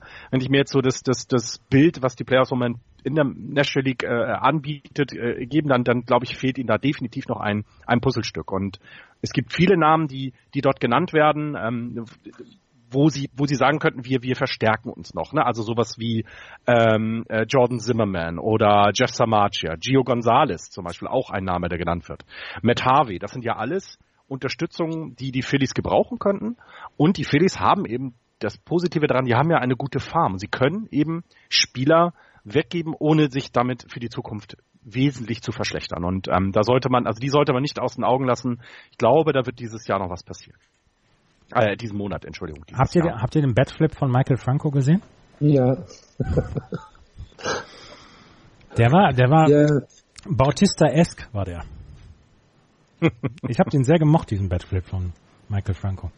Hat einen Home Run geschlagen, Walk of Home Run und hat erst den Ball hinterher geschaut und als er gesehen es war, hat, es war sogar ein Walk of Grand Slam, oder? Ach so, Walk of Grand Slam sogar, ich weiß es gar nicht. Ja, ja. Meine ähm, schon. Auf jeden Fall hat er dann das, das Bat hat er so weggeschmissen, das war sehr, sehr lustig anzuschauen. Ja. Ja, aber gut. Sonst habe ich ähm, nicht mehr zu den Phillies im Moment tatsächlich. Ich ich tu, ich tu mich ja immer noch schwer mit äh, mit den Phillies, weil ich halt diese ganze Division für reichlich bizarr halte. Ähm,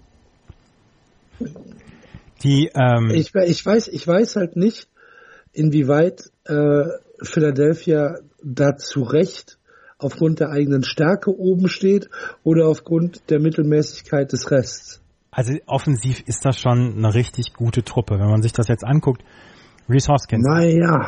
Reese Hoskins, 21 Home Runs, 70 RBI. Odubel Herrera, 19 Home Runs, 58 RBI. Carlos Santana, 16 Home Runs, 63 RBI, 15 Platine Schallplatten. Astrobal Cabrera, 18 Home Runs, 58 RBI. Michael Franco, 17 Home Runs, 53 RBI. Wilson Ramos, 14 Home Runs, 53 RBI. 14 Home Runs und 39 RBI kommen noch von Nick Williams. Das ist aber ähm, das Spiel sind nicht nur Home Runs. Nein, natürlich. Aber vier, äh, vier Spieler waren im Juli, hatten ein äh, über 800er OPS, also Base Percentage plus Slugging. Und, ähm, oder vier Spieler hatten in der gesamten Liga einen äh, 800er OPS mindestens. Zwei davon waren von den ähm, von den Philadelphia Phillies. Dazu haben sie mit Aaron Nola, Jake Arrieta ein richtig richtig gutes Pitching. Sind Neunter im ERA im Gesamtpitching in der Liga 385, Fünfter in Strikeouts 963 und sie sind ähm, haben ein in One-Run-Games eine Bilanz von 20 zu 10 und ähm, ähm, die drittbeste Bilanz gegen Teams, die einen über 500er Average haben nämlich äh, einen über 500er, eine über 500er Bilanz mit 34 zu 28. Das ist ein gutes Team.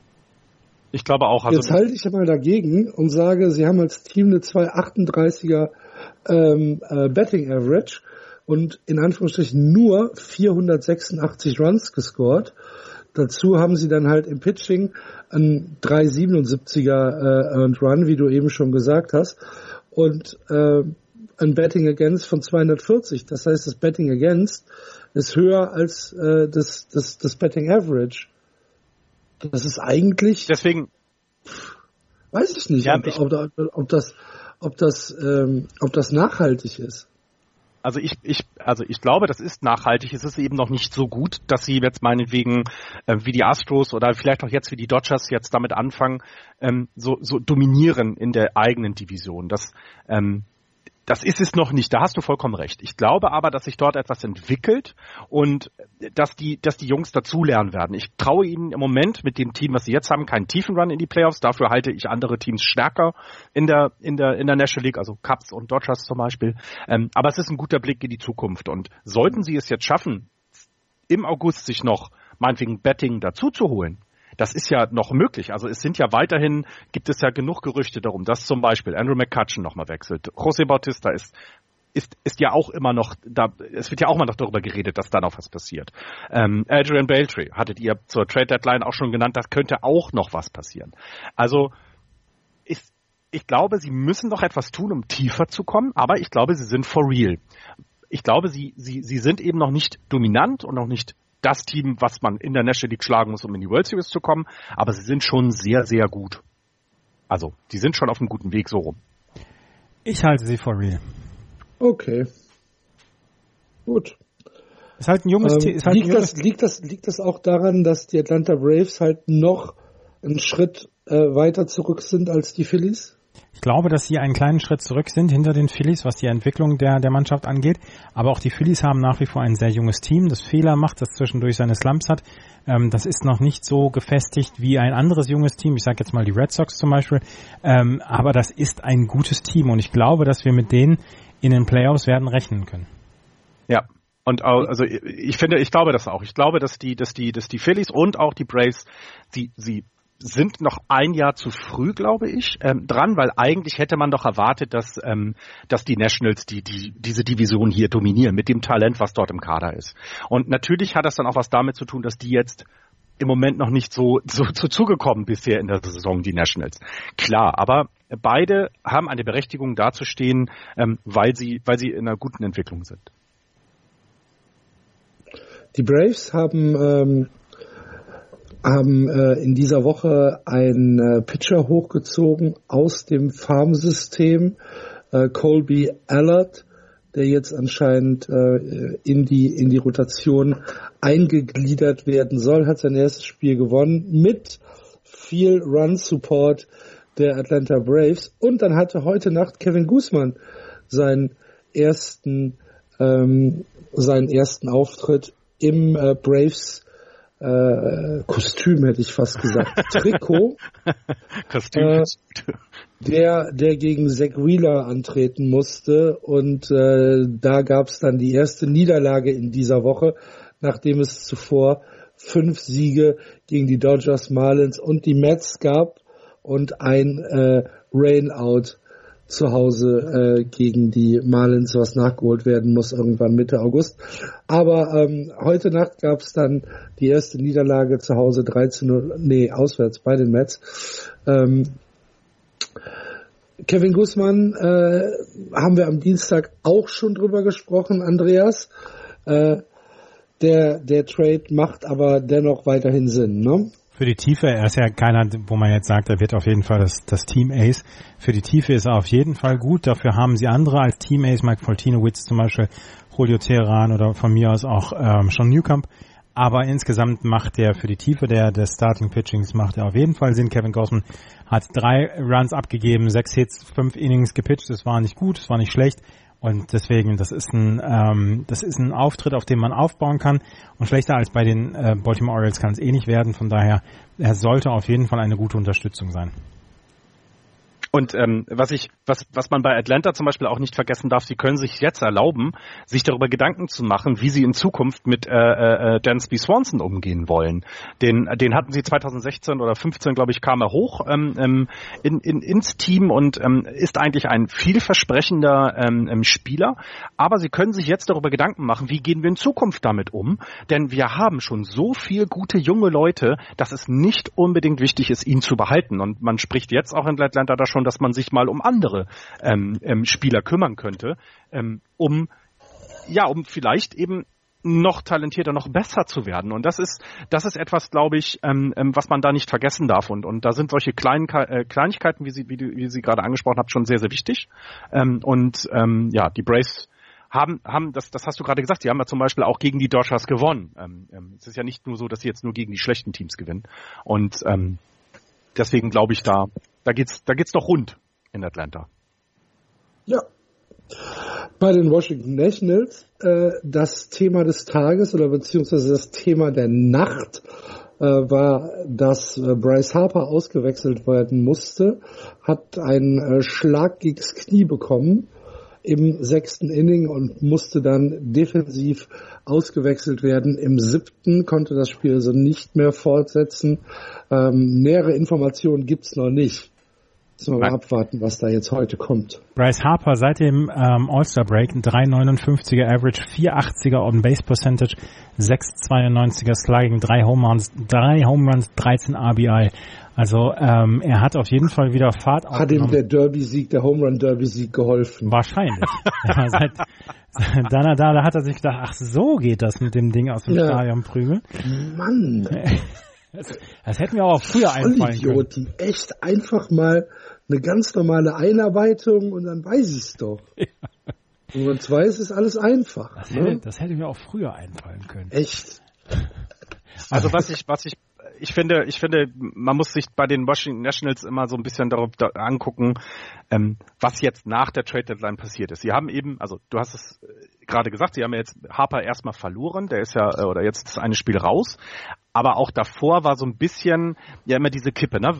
Wann sind wir jetzt im Buyer oder im Seller-Modus? Und, und ich würde sagen, die Nationals haben einen Fehler gemacht, das quasi das eigene Team nicht noch mehr zu unterstützen, also noch irgendwas versuchen rauszuholen, um dieses talentierte Team nochmal auf, auf, auf Spur zu bekommen.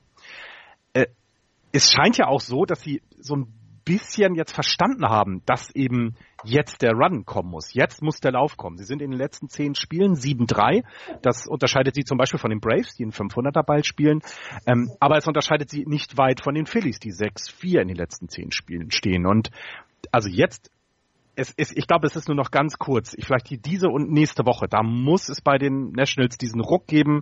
Sonst sind sie raus aus der Nummer, würde ich sagen, weil auch da, sie sind jetzt sechs Spiele hinter den Phillies. Das ist noch viel Baseball zu spielen, aber dieser, dieser Push, dieses, ähm, wir machen nochmal auch von außen, wir bringen dem Team nochmal bei, pass auf, wir glauben an euch, das fehlt mir und deswegen ist, wird das, es könnte es wirklich sein, dass die Nationals die Playoffs verpassen und das wäre dann die herbste Enttäuschung in dieser Saison. Hm. Das wäre sie. Das wäre, ja, ja. Also sie sind ja, viereinhalb. ja.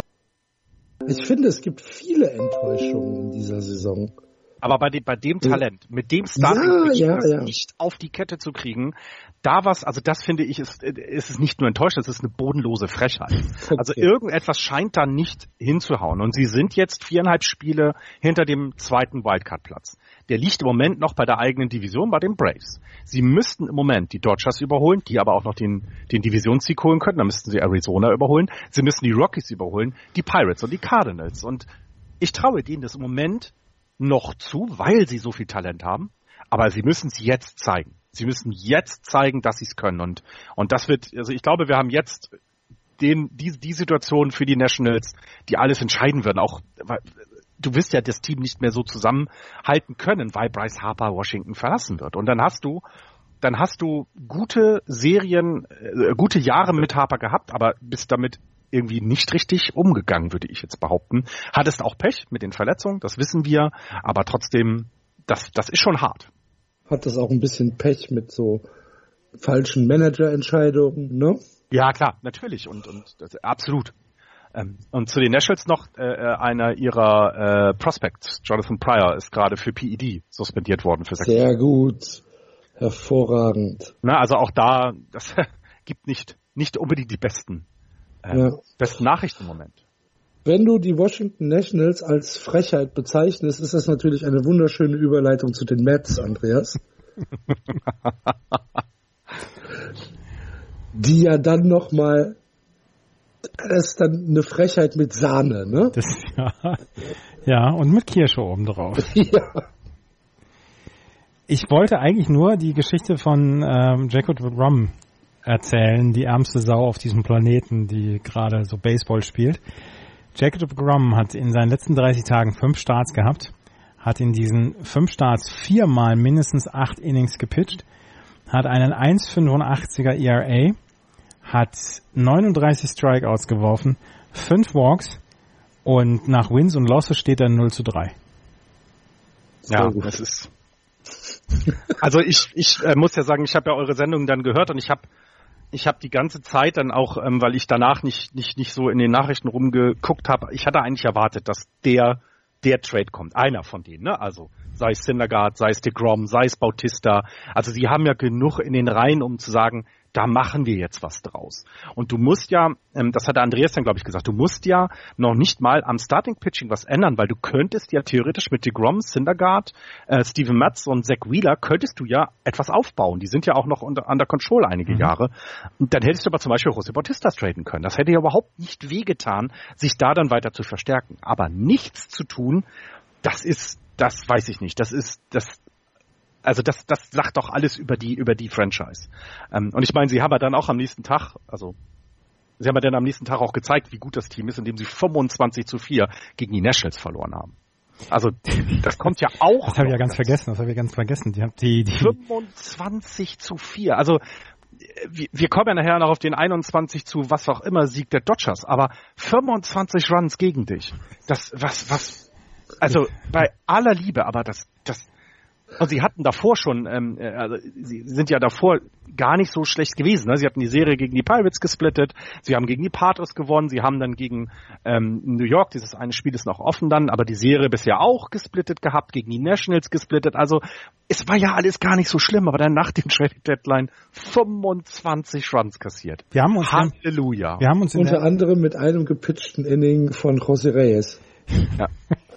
Das, ähm, wir der haben zwei Home Runs kassiert hat und der ums Verrecken nicht runtergeholt worden ist. Wir haben, ähm, wir haben, wir haben am Dienstagabend haben wir noch darüber uns lustig gemacht, dass die Mets nichts gemacht haben während der Trade Deadline. Das ist wie diesem in diesem Simpsons GIF ist, wo sich die bei bei diesem Fußball, wo sich die Leute den Ball einfach nur so äh, unmotiviert zuspielen. Dann kassieren sie 25 Runs. Nach dem 19 zu 1 haben die, hat die Mets Booth, also die Kommentatoren haben angefangen, einfach Seiten aus dem Media Guide vorzulesen. Weil sie nicht mehr wissen wollten oder gewusst haben, was sie noch, was sie noch machen sollen. Die haben Seiten aus dem Media Guide einfach so aufgeschlagen und einfach Seiten vorgelesen. 25 zu 4, das kannst du keinem anbieten. Ja. Jacob de Grom. ich meine, also, also das, das, das, das erste Inning äh, von, von Steven Matz war halt, ja, das war, das war ja, das war ja Performance Art. Ja, der, Fast schon, der hat, ne? man darf nicht vergessen, der ist dann auch, ich glaube, ein Spiel, ist dann oder ein Spiel später auf die DL. Also da war Ja, was. ja, gut, in aber dann Ordnung, muss, aber- dann muss, dann muss das Pitching Management dennoch das sehen. Dann Ja, ja, muss, klar. dann stimmt irgendwas mit dem Pitching Coach nicht. Absolut, absolut. Ge Gebe ich dir vollkommen recht. Also die einzigen, die keinen Run kassiert haben, sind hier, wie heißt der, Jake Blevins und, und, und was war das, Smith, also Smith und Blevins, die Relief-Pitcher sind die einzigen, die keinen Run kassiert haben in diesem Spiel. Ähm, es gab zwei Innings, wo keine Runs gescored worden sind, sonst haben wir 7, 3, 3, 3, 3, 0, 0, 6. José Also Reyes, das ist, José Reyes, José Reyes in seinem, in seinem einen Inning hat mehr Run Support bekommen als Jacob de Grom vorher in drei Spielen.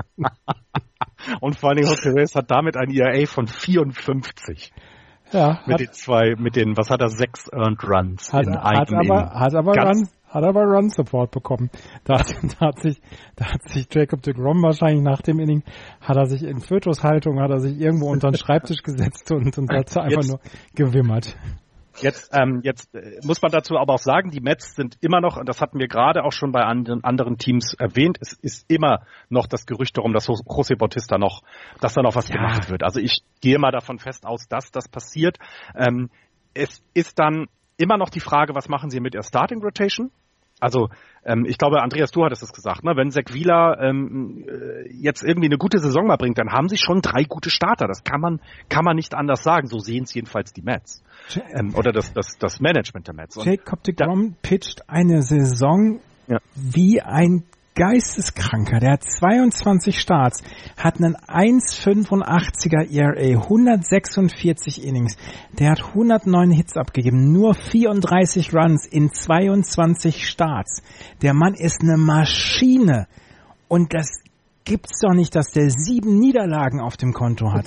Ich meine, Wins und Losses sind, Ja. sind, sind für nichts verantwortlich, beziehungsweise es ist eine Statistik, die man wirklich übersehen könnte. In diesem Fall ist es eine dramatische Statistik. Dramatisch.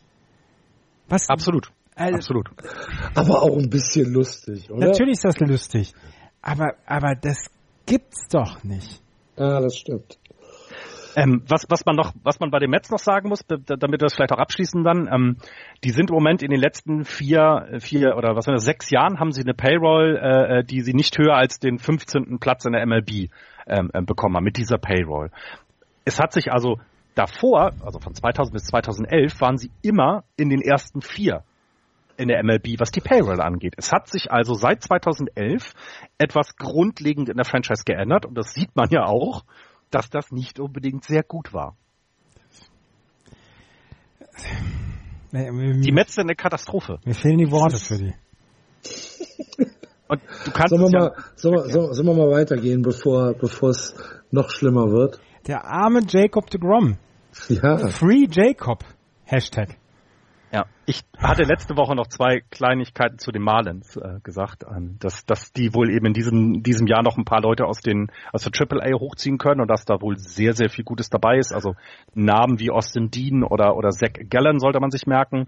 Ähm, aber eben auch ähm, Sandy Gaston, ähm, der äh, äh ein, ein kubanischer Reithand, äh, Recht, Rechtshandwerfer, wie Andreas immer so schön sagt, ähm, den haben sie bisher noch nicht äh, unterschreiben können. Also wie sie, im Moment ist es so, dass ähm, der hat einen äh, äh, er ist positiv getestet worden für Performance, also PEDs und äh, deswegen haben ihn die die die äh, Marlins bisher noch nicht unterschrieben, den, und das sollte aber genau der werden, der eben dann in vier, fünf Jahren dann in die, in die Liga hochkommt und ähm, dann einen Unterschied machen kann. Das ist also auch da, die sind äh, dabei, die Marlins, und das wissen alle, irgendwas umzubauen, aber es klappt auch dort leider nicht alles. Hm. Na gut, hat Derek Jeter noch viel zu tun, aber Derek Jeter kennt ja genug Ärzte, die das dann vielleicht. Ach ja. Das stimmt. Ne? Gut, lass, lass gehen wir mal in die Central und gucken hier, was passiert ist. Die Cubs führen die Central an 64, 46. Dahinter ein Spiel zurück, die Milwaukee Brewers 65, 49. Die Cardinals 57, 54, genauso wie die Pittsburgh Pirates und am Tabellenende die Cincinnati Reds mit 49 Siegen und 62 Niederlagen. Die Cubs haben die Brewers überholt. Äh, das ist der durchaus äh, okayen Woche geschuldet. Ähm, jetzt zwei Spiele gegen die äh, Padres am Wochenende gewonnen, davorher, äh, davor eine Siege. Mein Gott, es ist wirklich warm. Eine Serie gegen die Pirates gesplittet, unter anderem mit einem sehr überzeugenden 9 zu 2 Sieg. Und ähm, am letzten Wochenende gab es eine Serie gegen die Cardinals, die mit 2 zu 1 verloren gegangen ist, bevor äh, bevor es dann in die äh, letzte Woche ging. Ja, ähm, was können wir über die, was können wir über die Cups sagen, außer dass äh, Tony Rizzo anscheinend wieder seinen Swag gefunden hat. ja. Ah, Lead-Off, ne? Der, der ist das auch ja. seit dem 13. Seit dem 13. Juli hat ihn äh, Joe Madden auf die, die Lead-Off-Position gesetzt und seitdem hat er einen Average von 3,75, On-Base-Percentage von 4,71 und Slugging von 6,39. Das möchtest du von deinem Lead-Off-Hitter, dass er auf Base ja. kommt. Ja. 4,71, das ist fantastisch. Und ähm, er hat zwischen dem 25. Juni und dem 25. Juli hat er keinen einzigen Home Run geschlagen und jetzt hat er am 26. Äh, Juli einen Walk-off Home Run geschlagen und hat seitdem seine, seine Power wieder zurück und es scheint wirklich gut bei ihm zu laufen. Dazu hat er dann auch noch ähm, gepitcht oder durfte er pitchen, aber haben wir letzte Woche schon drüber gesprochen, ne? Mhm. Ähm, dass er pitchen ja. durfte. Und neben Anthony Rizzo ist jetzt auch Javier Baez ähm, nach wie vor sehr gut, beziehungsweise hat seine Saison verbessert so langsam. Und ähm, ich glaube, dass die Chicago Cubs so langsam warm laufen. Die haben eine, die haben eine Zeit gebraucht, bis sie ähm, bis sie in Schwung kommen und ich glaube, sie kommen jetzt in Schwung und ich glaube, mit den Cups dürfen wir sehr tief in den Playoffs rechnen. Das ist doch das, was wir schon seit Monaten oder worauf wir seit Monaten warten, oder nicht? Ja. Ja, ja, absolut, absolut. Und ähm, ähm, ich weiß nicht, ob es jetzt eine gute Nachricht ist, aber auch äh, Judavish äh, hat eine Bullpen-Session geworfen und, und es sieht sehr gut aus, ähm, ähm, dass, dass er ja, dass er dann auch wieder zurückkommt. Er war bisher nicht gut in der Saison, aber auch das kann in den Playoffs ja dann ganz andere Implikationen haben, dass du eben ihn, mal Long Relief äh, äh, werfen lässt. Denn ich glaube, du wirst gegen die Dodgers in der in der National League Championship Series schon schon alle deine Waffen gebrauchen äh, müssen, um um sie zu schlagen. Ähm, also ich glaube, das ist ganz gut. Einerseits, andererseits äh, hat man jetzt zur Trade Deadline so ein bisschen ja so ein bisschen geguckt, ob es nicht vielleicht hätte noch ein paar ähm, äh, Links, Linkshandwerfer wie Andreas, ein paar Lefties äh, ähm, für das Relief Pitching hätte geben müssen. Da sind sie so ein bisschen unterbesetzt, die Cups.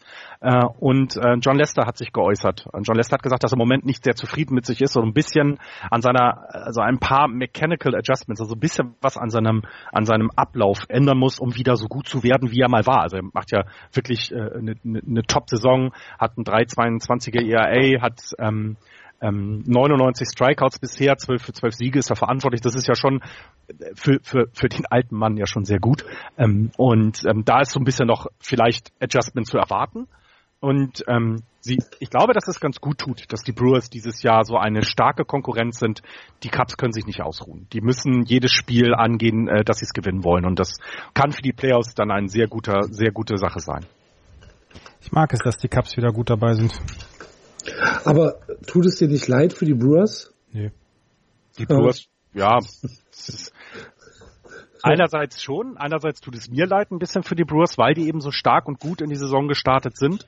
Ähm, aber sie sind ja auch, ähm, sie sind ja auch in der Verlosung, die nächsten Jahre mit oben mitzuspielen, die Brewers. Die haben, haben sich ja ganz gut auch äh, äh ver verstärkt zur, zur, äh, zur Trade Deadline ähm, mit, mit Jonathan Scoop. Also das ist ja eine, eine ziemlich gute Sache. Äh, und warum denn nicht? Warum sollen die denn nicht die nächsten Jahre noch weiter da oben mitmachen? Und die, die, die Cups haben aber in der Division das Team mit dem meisten Talent. Das ist nun mal so. Ja, ich glaube, das ist unbestritten. Da haben wir ja auch schon ähm, vor der Saison halt mit gerechnet. Ne? Ja. Okay, habt ihr habt ihr ähm, bei den Brewers die Prügelei oder beziehungsweise das verprügelt werden bei den Dodgers gesehen? Ja, nur ansatzweise. 21,5. Sieben Home Runs. Ja. Sieben Home Runs in einem Spiel. Hätte das ein bestimmtes Team aus dem Osten der, der, der USA gemacht, wäre wahrscheinlich äh, Twitter und WhatsApp explodiert. Die so ist es nur eine Side Note, liebe, liebe Zuhörer. Eine Side Note. Ich will es nur erwähnen. Du meinst, wenn die Phillies sieben Home Runs geschlagen hätten? Mm. Nein, das ist schon, also die Brewers haben da, haben da ordentlich auf die Backen gekriegt, ne? Da waren die Dodgers mal richtig sauer. Ich bin, sehr, ich bin sehr aber, gespannt. Aber Eric Thames dann am nächsten Tag mit einem Walk-off-Home Run mhm. gegen die äh, Colorado Rockies sind also wieder zurückgekommen. Ich bin sehr gespannt, wie die, ähm, wie die Milwaukee Brewers dieses Tempo aufrechterhalten wollen, beziehungsweise ob sie es schaffen, dort wirklich mitzugehen mit den Chicago Cubs. Und ähm, die Pittsburgh Pirates sind ja jetzt auch ein bisschen wieder abgekühlt, aber ähm, ja, es wird, wird sehr interessant zu sehen sein. Ja. Wie falsch sieht Manny Machado in, äh Quatsch, Manny Machado. Ähm, Auch das Chris, Chris Archer, Chris, Chris Archer, Archer. In, in, in schwarz-gelb aus, oder? Sieht sehr komisch aus. Wie falsch sieht das aus? Ah. Ich habe mich, also ich habe mich auch erschreckt, als ich das das erste Mal gesehen habe. Ich meine, ich habe nichts. Und ich bleibe dabei, dass es falsch war. Der, der, der Trade wird auch, also wenn man sich die die Beatwriter ähm, der, der Pirates an, äh, äh, durchliest, das, das ist dort auch nicht ganz, also hundertprozentig sind die nicht der Meinung, dass es gut ist, sondern es ist sehr, sehr merkwürdig. Also das, was die ganzen, ähm, das, was du schön in der Sendung am Dienstag dargestellt hast, ähm, ähm, ähm Axel, diese, warum, also, ne, was, wie, er ist billig, ja, in der Anschaffung teuer, aber im Unterhalt billig, das habt ihr gut dargestellt. Trotzdem sind sie sich nicht sicher, ob, ob das der Trade war, den die Pirates jetzt gerade gebraucht haben. Das, ähm, ich finde es auch sehr, sehr interessant, wie das noch zum, weitergehen wird. Auch die nächsten Jahre, weil er ist ja, ich weiß gar nicht, wie lange er noch, aber er hat ja nächstes Jahr auf jeden Fall noch Vertrag und 2021 also, wird er Free Agent. 21 sogar erst, mhm. ja siehst du. Und das ist, ich bin da, ich bin da sehr, sehr gespannt, weil was man nicht vergessen darf, sie haben letztes Jahr, was letztes Jahr, Garrett Cole abgegeben. Ja. Das darf man alles nicht vergessen. Ja. Also, da, äh, also jetzt machen sie einen Trade, um das, was sie letztes Jahr, also das ist sehr merkwürdig. Das finde ich tatsächlich, ähm, da bin ich voll auf der Seite von Axel. Naja, ich meine, man kann ja nach einem halben Jahr sagen, okay, die Entscheidung, dass wir damals Garrett Cole abgegeben haben, die war vielleicht nicht ganz so schlau. Das kann man ja durchaus dann sagen. Und ich finde, ihr werdet mir diesen Trade von, äh, von, von Chris Archer werdet ihr mir nicht malig machen. Das, ähm, der ist richtig und Chris Archer kommt auch wieder zurück. Da bin ich, da bin ich hundertprozentig überzeugt. Sein erster Start für die Pirates war jetzt nicht gut, seine gesamte Saison ist nicht gut, aber der Junge kann es besser und da bin ich völlig überzeugt davon, dass dieser Trade noch für die ähm, Pittsburgh Pirates passen wird. Und äh, ja, äh, ich, ich halte mir auch, solltet ihr nochmal kritisch über Chris Archer bei den Pirates sprechen, halte ich mir auch die Ohren zu. Also ich, ich, äh, ich muss Hältst doch mal sagen. du dir offen, diesen Podcast zu verlassen? Ja, ja, genau. Dann, dann muss ich, ich mir konsequent Ich will doch mal behaupten, dass ich sofort Chris Archer nehmen würde. Ich glaube, jedes Team würde ihn sofort nehmen. Ja. Da hast du vollkommen recht. Es ist nur so merkwürdig, weil hier jetzt eine Entscheidung getroffen wurde, die du, ja, also du bist so hopp, also das eine Jahr gibst du Gary Cole, das nächste holst du Chris Archer für ja keinen äh, niedrigen Preis. Das ist, das ist schon mal sehr komisch. Ähm, ich bin aber auch fest davon überzeugt, dass er ihnen auf jeden Fall noch drei, vier Siege mehr bringen wird, als sie ohne ihn bekommen hätten. Und damit haben sie dann ja auch alles richtig gemacht. Für diese Saison. Aber für die nächste, es ist, ach, es ist alles so komisch. Ich bleib dabei auch genau, genauso stur wie Andreas, dass ich den äh, Trade für falsch ansehe. Aber dann, gut. Dann sei halt stur, weißt du? Ja. Ja. Sei doch selbst stur. Du bist eh blöd. Ja. Damit, damit kann man jede Diskussion beenden. Und für sich positiv. Du müsstest jetzt, du müsstest jetzt eine zuteilknallende Tür einspielen können. Ja, genau. Also ich wäre zum Beispiel auch, ich wäre zum Beispiel, ich bin sehr gespannt, ob, ähm, ob die Pirates jetzt noch darüber hinaus was machen werden. Also Chris Archer alleine wird die, ähm, wird die Pirates nicht sehr weit nach vorne spielen. Also er alleine, das reicht, glaube ich, nicht. Sie hatten ja diesen 10, ähm, 10, 10 Game Winning Streak ähm, vor der Trading Deadline, sind im Moment bei einem 500er Ball. Ähm, in der Wildcard sind sie aber eben noch hinter Teams wie den Dodgers, den Rockies und den Braves. Also vier Spiele zwar nur, aber ich bin sehr gespannt, ob da noch was kommen wird. Dann so ein bisschen das Pitching verstärken, das ist okay, aber ich glaube auch offensiv müssen sie noch was tun oder noch einen weiteren Pitcher dazu bringen. Das könnte ja auch sein. Äh, immerhin gibt es ja so Namen wie Matt Harvey und so weiter, die ja auch im August sehr wahrscheinlich noch den, das Team wechseln werden. Ähm, das, da, ich bin da sehr gespannt, ob die Pirates da nochmal zuschlagen werden, weil auch das ist jetzt eine sehr merkwürdige Situation. Sie haben sich zurückgebracht mit diesen zehn Spielen hintereinander, die sie gewonnen haben, in das Playoff-Rennen, müssen aber eventuell zu viel von ihrer Zukunft abgeben, um dieses Jahr mithalten zu können. Und das, das ist jetzt die große Frage für das Team. Wie, wie gehen sie damit um? Ja. Ich, ich, ich, ach, ich sag nichts mehr. Wird mir ja eh nur falsch ausgelegt. Ich habe noch was zu Jung Ho Kang. Über den hatten wir schon mal gesprochen, weil er aus Südkorea nicht rausgekommen ist, weil er ähm, wegen mehrfacher, wegen mehrfachen Fahren unter Alkoholeinfluss ähm, erwischt worden ist und deswegen kein Visum bekommen hat für die USA. Und dann war er seit Anfang der Saison nicht da und jetzt äh, ist er aber ähm, wohl da. Nee, er ist noch nicht da. Er ist aber jetzt ähm, nach wie vor Teil des Teams bei den bei den Pittsburgh Pirates und muss sich jetzt einer doch, er, er war AAA, Entschuldigung, er hatte das Visum bekommen, hatte AAA, hat sich dann auch einer Therapie unterzogen, beziehungsweise für eine Therapie dann angemeldet und hat jetzt in der AAA eine, ähm, eine Handgelenksverletzung sich zugezogen, fällt jetzt sechs Wochen aus, muss operiert werden am Handgelenk.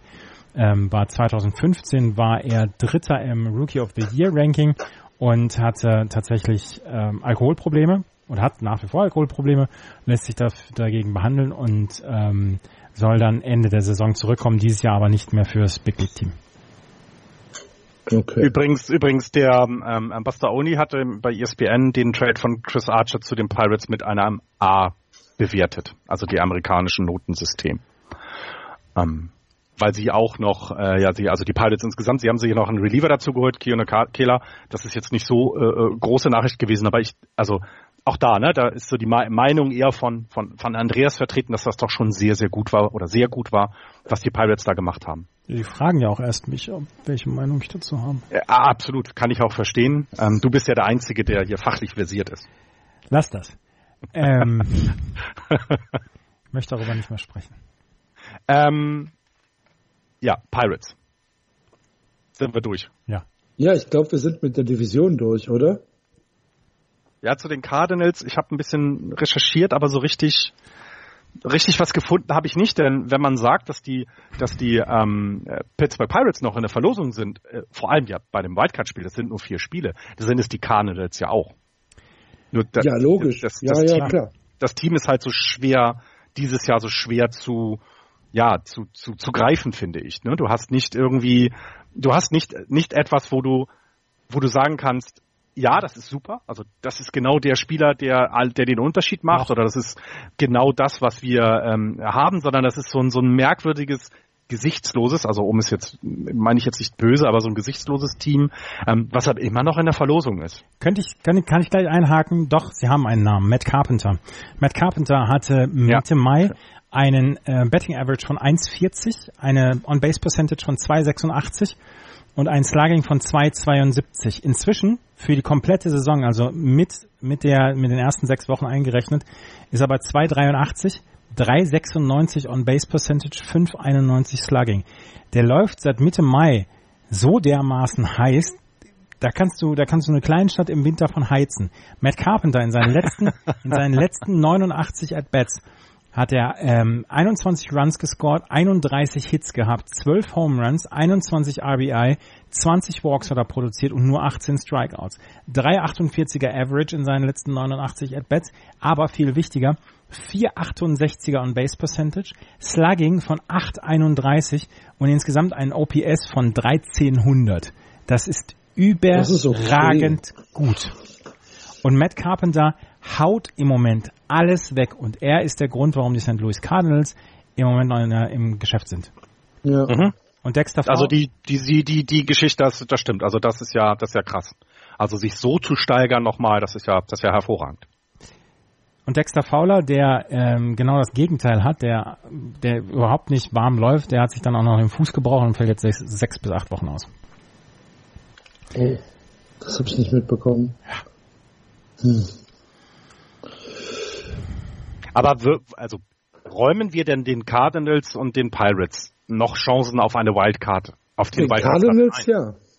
Vier, die haben beide vier Spiele Rückstand. Natürlich. Ja, richtig. Ich, ich räume ja auch den San Francisco Giants noch Chancen ein auf eine Wildcard. Ja klar, fünfeinhalb Spiele ist auch nicht viel, das stimmt. Also ja. sehe ich genauso. Also es ist, ich finde, ich ich frage mich halt eben, was jetzt Richtung, ne, also ich glaube, wir müssen in August noch so ein bisschen abwarten, natürlich einmal, wie die Teams spielen, aber wie sie sich auch noch verstärken, weil im, im, im, in der National League haben schon die, die Dodgers vorgelegt, was die, was die Trades angeht. Also die, die haben ja nun äh, gezeigt, wer das, ja, wer, wer das Geld in der Tasche hat, um es mal so zu sagen, obwohl das äh, für Luxury Tax gar nicht so äh, relevant war, was da alles passiert ist. Aber die haben schon ordentlich einen vorgelegt und ähm, ich bin sehr gespannt, wie die anderen Teams da mithalten können. Also das wird, das wird noch, das wird noch sehr eng werden, weil du dich ja quasi nicht in so ein, ach komm, jetzt schicken wir mal den doch auf die DL, weil er so ein bisschen ähm, hier und da ein kleines Wehwehchen hat, sondern die müssen jetzt, also diese Teams müssen jetzt äh, alle durchpowern, ne? Und bis auf die Reds, bis auf die Mets, Marlins und Padres sind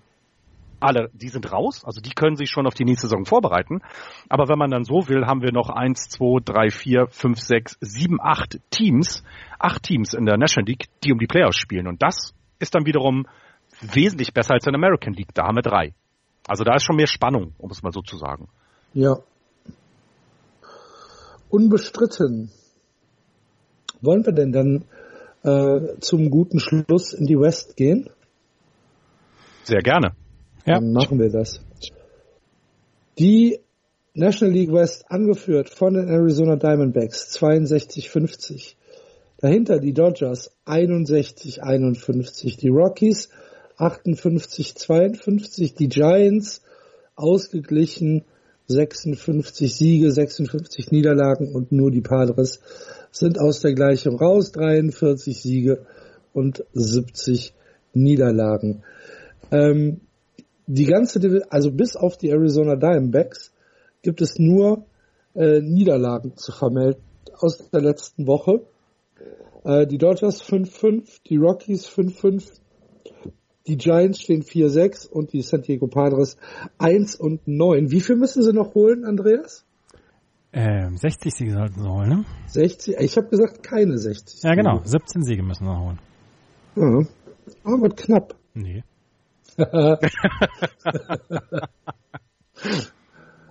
Und äh, nur durch äh, die 6 zu 4 äh, Siege aus den letzten 10 Spielen haben sich die Arizona Diamondbacks an den LA Dodgers vorbeigeschmuggelt. Unter anderem zwei Siege gegen deine San Francisco Giants, Florian. Die letzten beiden Nächte, nachdem sie das erste Spiel der Serie 8 zu 1 verloren haben, respektive ihr gewonnen habt.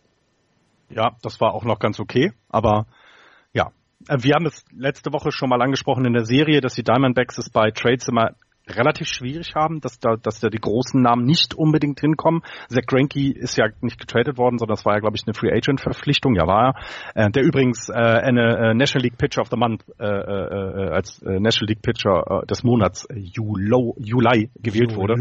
Ähm, das, ähm, das, also das Team ist halt das ist schwierig zu bewerten. Also es gibt viele ähm, Seiten, die in eine 50-prozentige Wahrscheinlichkeit äh, berechnen, die Playoffs zu erreichen, was eben so ein bisschen noch deutlich macht, sicher sind die da noch nicht da oben drin. Ähm, äh, sie mussten jetzt einen kleinen Rückschlag äh, in Kauf nehmen. Jack Lamb ähm, will, Jack Lamb wird den Rest der Saison nicht mehr zur Verfügung stehen. Der wird eine Operation haben. Ich weiß jetzt gar nicht, welche das war. Ähm, der fällt also weg und das ist schon mal nicht so gut. Also das ist tatsächlich äh, eine schlechte Nachricht.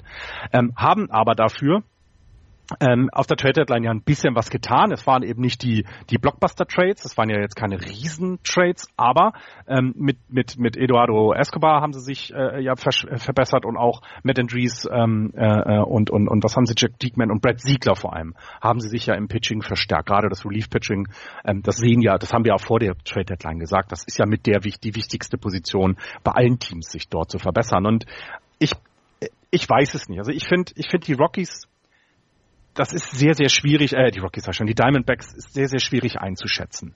Ähm, sie sind ein Team, was, was offensiv, und das hat der Andreas vor, äh, letztes Jahr auch schon ja äh, vor, vorhergesehen, die offensiv sehr, sehr stark sind. Also ähm, die haben da genug äh, Spieler und wenn man eben, ähm, wenn man sich die, die, die, die Namen anhört, dann ja, dann, dann ist das schon echt gut. Also Paul Goldschmidt, braucht man nicht sagen, ist, glaube ich, mit der beste First Baseman äh, in, der, in der National League. Definitiv. Sie haben auch mit David Peralta jetzt jemanden, der knapp an die 300 schlägt, 296. Das ist alles, das ist wirklich alles richtig gut. Das Pitching war immer eher die Schwäche der, der, der, der Diamondbacks. Und dieses Jahr haben sie das viertbeste, den viertbesten ERA über das gesamte Bullpen. Und da hat sich eben doch was verändert. Und mit den, selbst mit den Verstärkungen für das, für das, für das Bullpen sind sie immer noch mit dabei. Aber man traut ihnen immer noch nicht diesen großen Wurf oder, oder den großen Wurf zu. Ich glaube, sie sind sehr unangenehm zu spielen. Ich glaube, das ist wirklich ähm, das Team, gegen das du wirklich am äh, äh, ja, gerade in so einem One-and-Done-Spiel wie der Wildcard am wenigsten spielen möchtest. Ähm, ich kann sie aber immer noch nicht für voll nehmen. Und ich meine, du Axel redest ja gar nicht über sie. Das ist richtig und zwar völlig zu Recht. genau und ähm, der Groll, der vor zwei Jahren seinen Anfang nahm. Aber du hast damals, man muss ja auch sagen, du hast damals schon gesehen, da steckt sehr viel Potenzial drin. Ich war halt ein Jahr zu früh. Ja, wahrscheinlich. Äh, was sie im Moment ähm, wieder bekommen, ist von Steven Sousa Jr. Ähm, ähm, wieder bessere Performance in der Offensive zu bekommen. Er hatte einen nicht so guten Juno, Juno und ist jetzt im, im, im, im äh, Juli ähm, wesentlich besser geworden, ähm, so dass er, dass er da auch wieder so ein bisschen die die die Diamondbacks offensiv unterstützt hat. Ähm, aber wie gesagt, es ist ähm, es, es ist jetzt mit diesem Bullpen, den sie haben, das ist schon richtig gut. Man trau, ich traue ihnen aber immer noch nicht zu, tief in die Playoffs zu gehen. Ich sehe die Cubs und vor allem auch die Dodgers immer noch stärker. Ja, die Dodgers mit einer sehr, sehr schlechten, was heißt sehr, sehr, aber mit einer schlechten Woche. Zwei und fünf aus den letzten sieben Spielen. Niederlage gegen die Braves, zwei Niederlagen gegen die Brewers es war dann ein Split 2-2 in einer Vier-Spiele-Serie. Und die letzten beiden Spiele gegen die Astros, wie eben schon im äh, Segment bei der American League West angesprochen, verloren 3-1 und eben dieses 14-0, über das wir gesprochen haben. Ähm, wir haben, wenn wir uns, äh, wenn wir uns das Pitching der, äh, der Dodgers angucken, dann fällt halt auf, ähm, wie wenig Spieler es gibt, die tatsächlich viele, viele Innings fressen.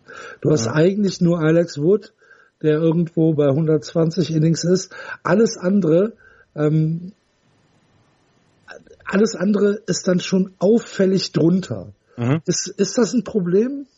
Sehe ich auf jeden Fall, zumal Alex Wood jetzt auch auf die DL gegangen ist. Also das ja. kommt dazu, ne? Das Workhorse, ähm, das ist halt jetzt auch erstmal nicht mehr da und das, das kann ein Problem werden. Ja, ähm, der, der, ähm, die, wir, wir haben eigentlich ja von den, von den ähm, Dodgers haben wir eigentlich immer gutes Starting-Pitching erhalten. Sie hatten eine, mhm. eine wirklich gute Rotation. Also, dass Clayton Kershaw einer der besten Pitcher ist, die wir, ähm, die wir gesehen haben, also insgesamt in der MLB und auch in der Historie, das ist klar.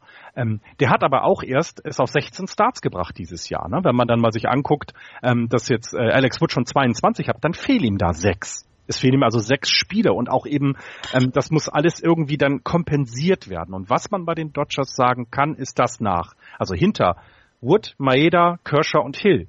Da fehlt ein bisschen was. Da fehlt also tatsächlich so ein bisschen Starting Pitching Stärke. Walker Bühler hat es diese Saison geschafft, immerhin ein 365er ERA hinzubekommen, ist aber auch erst 70 Innings gebraucht worden als Starting Pitcher.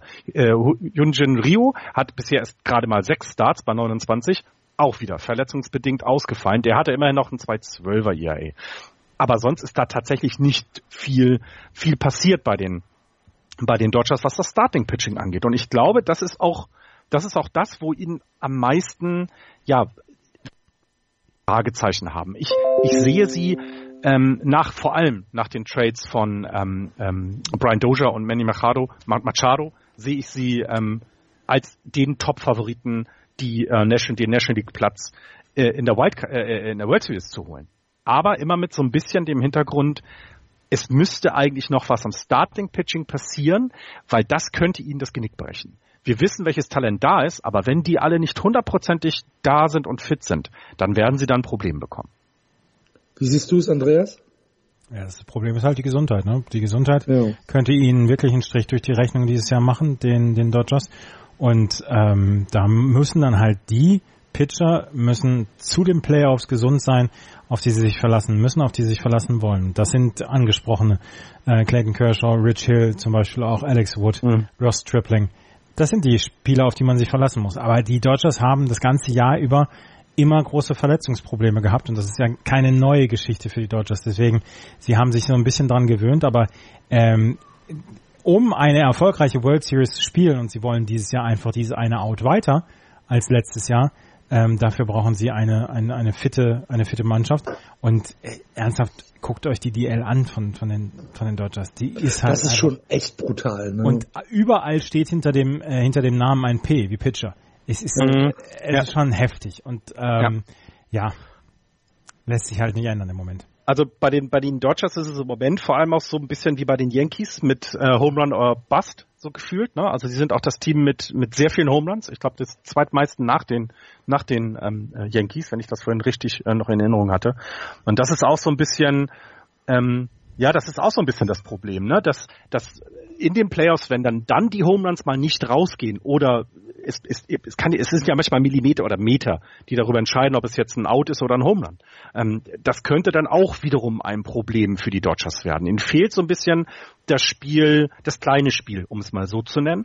Ähm, das, das weiß ich, das, deswegen kann ich da so, ich sehe sie immer noch als der Favorit in die National League Championship Series zu kommen, weil ich kein Team sehe, was besser besetzt ist als die Dodgers und den Cubs. Also das ist immer noch mein, mein, mein, äh, mein, mein Endspiel um die Meisterschaft. Aber bei denen ist noch so viel, so viel Fragezeichen, dass ich sehr, sehr, sehr äh, äh, äh, gespannt bin, wie sie das machen werden jetzt auch noch im August, ob sie sich vielleicht äh, beim Starting Pitching noch jemanden holen werden. Und sei es eben für nur dieses Rental, diesen ein oder zwei Monate. Ja. Gut, bevor wir äh, über die Giants sprechen, ganz kurz noch über die Rockies, die auch eine schlimme Woche hinter sich haben mit äh, fünf Niederlagen und nur einem Sieg. Serie gegen die Cardinals 3-1 verloren und äh, jetzt bei den Brewers die ersten von drei Spielen auch schon verloren, die ersten beiden von drei Spielen auch schon verloren. Ähm, bei den, bei den äh, Colorado Rockies gilt ja im Prinzip das Gleiche, was auch für die Diamondbacks und die Dodgers gilt. Ne? Da ist ja noch nichts entschieden und mit einem Run sind sie, also wenn sie jetzt, keine Ahnung, die mal eine Woche sieben und drei spielen, sind sie wahrscheinlich Divisionsführern da. Ja, ja, und das ist, das ist das, was ja das Riesenproblem ist für all die Teams in der National League West. Ja. Es ist dieses Jahr eben nicht das eine Team, was vorne wegläuft, wie wir es häufig hatten, sondern jetzt ist es eben so, dass du ja, naja, du, du kannst dein, du kannst deinen, deinen Fans und auch deiner Franchise selber nicht verkaufen. Ich, wir, wir machen jetzt mal nur halblang im August und im September, sondern du musst jetzt ähm, ja, du kannst eben mit so einem Lauf, kannst du plötzlich die Division anführen und musst nicht in dieses Wildcard spielen. Und das, ähm, das, das wird noch, das wird noch für, wird noch für die, auch für die Rockies noch, noch sehr, sehr lange werden. Ne? Was traust du den Rockies zu, Andreas? Wenn sie ihr Bullpen nicht in den Griff bekommen, nichts. Mhm. Das müssen das sie. Immer noch das größte Problem, ne? Ja. ja. das müssen sie in den Griff bekommen. Ich meine, sie sind zweieinhalb Spiele hinter dem Wildcard äh, zurück, aber ähm, Bullpen muss halt passen.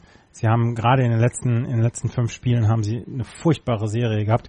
Ähm, sie haben ein neun Earned, oder neun Earned Runs in zwölf Drittel Innings zugelassen vom Bullpen alleine. Und das, das ist einfach, das, das kannst du nicht bringen. Das Starting Pitching funktioniert. Und das funktioniert mhm. sogar bei den Rockies. Aber vier Spiele hintereinander verlieren in so einem Stretch, das darf dir einfach nicht passieren, während die anderen Teams auch natürlich jetzt auch äh, mehrere Spiele hintereinander verloren haben. Aber wenn es so eng zugeht wie Arizona, Dodgers, Colorado und San Francisco, darfst du dir eigentlich keine Niederlagenserie im Moment leisten. Ja, sehe ich, sehe ich genauso. Ähm, und ähm, ähm, was, was noch sehr interessant ist, das habe ich auch also nie so berücksichtigt, weil das vielleicht nicht etwas ist, was, was nicht so mal in den Nachrichten steht, aber die Rockies haben in ihrem aktiven Roster drei Catcher. Das ist sehr, sehr merkwürdig. Das passiert eigentlich in der Regel nicht. Du nimmst immer nur einen Catcher mit. Noch natürlich, weil der darf sich nicht verletzen. Das ist eine Position, die ja, die du nicht einfach so ersetzen kannst. Aber die, die, die Rockies ähm, haben immer noch drei Catcher bei sich im aktiven Roster. Und das wird auch von vielen Writern, Beatwritern als negativ angesehen, weil man sagt, nehmt doch lieber bitte einen Pitcher mit. Weil das, was, was Andreas gerade gesagt hat, da ist ja die größte Lücke, was das Relief-Pitching angeht. Haben die Red Sox das nicht auch, Andreas? Drei aktive Catcher? Im Moment nicht, weil Blake Swihart auf der DL ja, ist. Verletzt sie haben, ist, sie haben genau, angefangen, angefangen haben sie mit drei Pitcher, äh, mit drei Catchern in der aber die haben auch alle eine gute offensive Produktion. Also es ist ja nicht so, dass die da irgendwie nur rumsitzen, sondern die bringen ja auch etwas. Und das ist im Moment bei den, ähm, bei den, bei den Rockies eben nicht der Fall. Und deswegen gibt es diese, diese, ähm, diese Diskussion. Okay. Ja, aber äh, ich traue den Rockies und das traue ich dann auch den, den Diamondbacks und den Dodgers und auch immer noch den Giants zu, dass das mit, dass das, ja, dass die noch nicht vorbei ist, die Saison, für alle vier. Und das äh, hatten wir lange nicht mehr. Weil, gib mal einen Tipp ab. Eins Dodgers, zwei Diamondbacks. Okay. Andreas? Sage ich auch. Also wenn wir dann zu den Giants jetzt mal kommen, kurz auch nur, weil viel ist ja nicht passiert in der Woche, weil die Giants das erste Mal, ich glaube seit 148 Jahren zur Trading Deadline nichts getan haben. Also das ist ja sehr ungewöhnlich. Ähm, und darüber diskutiert man jetzt natürlich in den, in den äh, Blogs und in den äh, Fanposts und so weiter.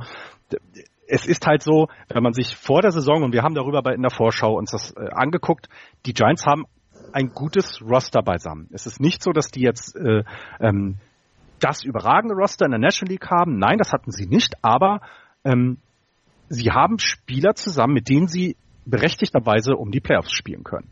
Und das sieht man ja auch jetzt. Wenn aber dann die Nachrichten nach und nach kommen, wie Johnny Cueto hat gerade seine Tommy John Surgery hinter sich. Die hat er jetzt am, ich glaube, Montag ist ein, äh, gab es ein Foto von ihm, wie er seinen verbundenen Arm in die Kamera hält. Mhm. Der fällt also für die Saison aus. Ähm, wir hatten den Ausfall von Madison Bumgarner anfangs der Saison. Wir hatten immer wieder Leute, die auf die Disabled List gegangen sind. Jetzt aktuell ist es mit Buster Posey wieder gewesen. Ähm, der kann anscheinend wieder spielen. Er hat einen Ball in einem Spiel äh, an seine Maske bekommen, so Richtung Kinnebene und hat danach, weil er laufen musste, äh, also er hat danach dann noch ist im Spiel geblieben, weil alles ganz gut aussah. Ihm wurde dann aber wohl etwas schwindlig, als er sich ein bisschen angestrengt hat und das sind dann immer ja Symptome für eine ähm, für eine Gehirnerschütterung. Und dann müssen sie ja diese, diese, dann machen ja alle Teams diese Tests, was passiert, ist alles okay, hast du eine Gehirnerschütterung, ähm, um zu vermeiden, dass da äh, längerfristige Schäden sind. Die hat er wohl jetzt, ja, den, den Test hat er wohl erfolgreich abgeschlossen. Das heißt, er kann wieder zurückkommen. Ich gehe aber davon aus, dass es schon irgendwie noch ein bisschen hemmt im Spiel selber, ähm, dass er eben nicht bei vielleicht voller Kraft ist. Ähm, Buster Posey mit einem 297er äh, äh, Average-Moment, der, der vom, vom, vom Average her beste Spieler. Ähm, wir haben ähm, Pablo Sandoval, das klingt jetzt so nach einer Side Note, ne, dass Pablo Sandoval auf die auf die ähm, DL äh, geht und eben nicht mehr zurückkommen wird. Aber Pablo Sandoval hat es geschafft, in diesem Jahr nicht der tragende Spieler der Giants zu sein, aber eben dazu beizutragen, mal Spiele zu gewinnen. Und ähm, der fehlt jetzt wieder. Ne? Also die Giants haben ein gutes Roster beisammen. Mit den Verletzungen, die sie haben, also wenn ich das vorlese mit Cueto, mit äh, Brandon Belt und Jeff Samacha eben auch schon noch länger, die schon länger ausfallen, da müsste man eigentlich sagen, nee, Playoffs dieses Jahr würde ich sagen, kommt nicht. Das schaffen sie nicht, weil dafür sind zu viele Verletzte da.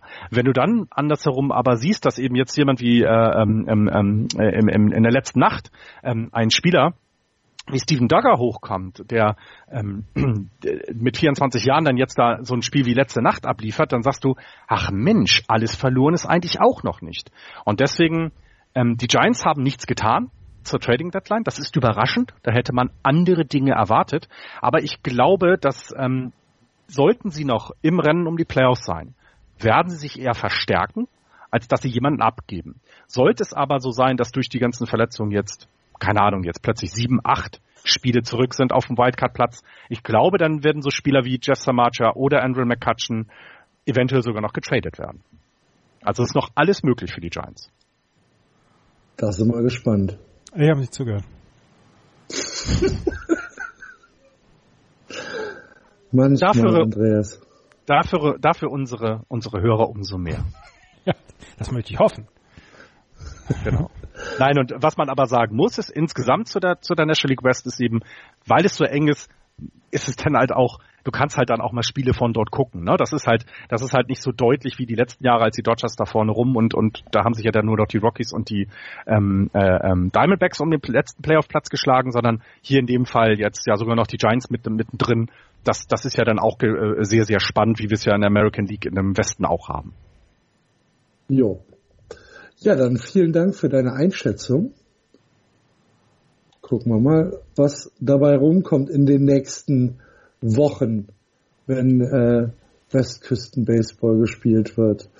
Äh, habt ihr sonst noch was, was wir besprechen müssen für diese Woche? Nur maximal noch was zur Bundesliga. Ja, mach. Ähm, Gestern gab es den zweiten Spieltag der ähm, Zwischenrunde oder beziehungsweise die ersten Spiele der, der Zwischenrunde, beziehungsweise heute, nein, gestern und heute. Die Paderborn Untouchables haben gegen die Doren Wild Farmers mit 2 zu 0 gewonnen in der äh, in der äh, Liga der besten vier Teams im Norden. Dazu hat gestern ähm, dort das Paderborn auch noch das zweite Spiel gewonnen, Entschuldigung. Ähm, Mainz hat gestern Abend gegen H mit 15 zu 10 gewonnen. H zerfällt so ein bisschen vor unseren Augen, weil den zwei Starting-Pitcher quasi weggebrochen sind, die sind nicht mehr beim Team. Auch heute steht es schon 9 zu 1 für die Mainzer im Moment. Solingen liegt gegen Bonn zurück. Bonn versucht ja nach wie vor seine ähm, Saison so zu gestalten, dass sie kein einziges Spiel verlieren. Das ist heute ein Doubleheader Solingen gegen Bonn. Das erste Spiel ist klar bei den Bonnern. Und ähm, ja, nächste Woche werden wir aber keine Baseball-Zusammenfassung der Bundesliga haben bei meinsportradio.de, weil ich ab heute Abend Urlaub habe. Wo geht's hin? In die Heimat nur ein paar Tage, mehr nicht. Ah. Dann äh, viel Spaß dabei. Dankeschön. Und dann bist du denn am Sonntag wieder da? Na klar. Okay. Gut. Dann war das, oder hast du noch was, Florian? Nein, ich hatte also zu den Pathos hatte ich nur irgendwelche Nein. irgendwelche ähm, ähm, ja, ich wollte es aber mal erwähnen. Es gab letzte Saison, wenigstens das letzte, das zu den Pathos noch, zu letztes Jahr so ein Five-Win-Pass. Das heißt, ähm, dass du für 100 Dollar ein, ein, ein Spiel, also so oft ins Stadion gehen kannst, bis, die, bis das Team fünf Siege hat. Das Und, ist ganz geil. Ja, ja, es ist sehr lustig, weil wenn sie dann mal eine Heimserie gewinnen, dann hast du gerade mal ne, fünf Spiele gesehen und dann ähm, ist alles vorbei. Das es kam wohl nicht sehr gut an. Das war das Letzte, was ich noch insgesamt hatte. Okay. Gut, dann äh, war das Just Baseball für diese Woche eine Hitze-Ausgabe. Äh, nächste Woche hören wir uns wieder. Vielen Dank fürs Zuhören. Falls ihr kommentieren wollt, wisst ihr Bescheid auf Twitter, auf Facebook, im Blog und natürlich sehr, sehr gerne auch bei iTunes freuen wir uns über euren Input, über eure Reaktion, über eure Kritik und natürlich auch über Lob. Das war's. Macht's gut. Geht in die Stadien, schaut Baseball, play Ball. Tschüss. Tschüss. Ciao.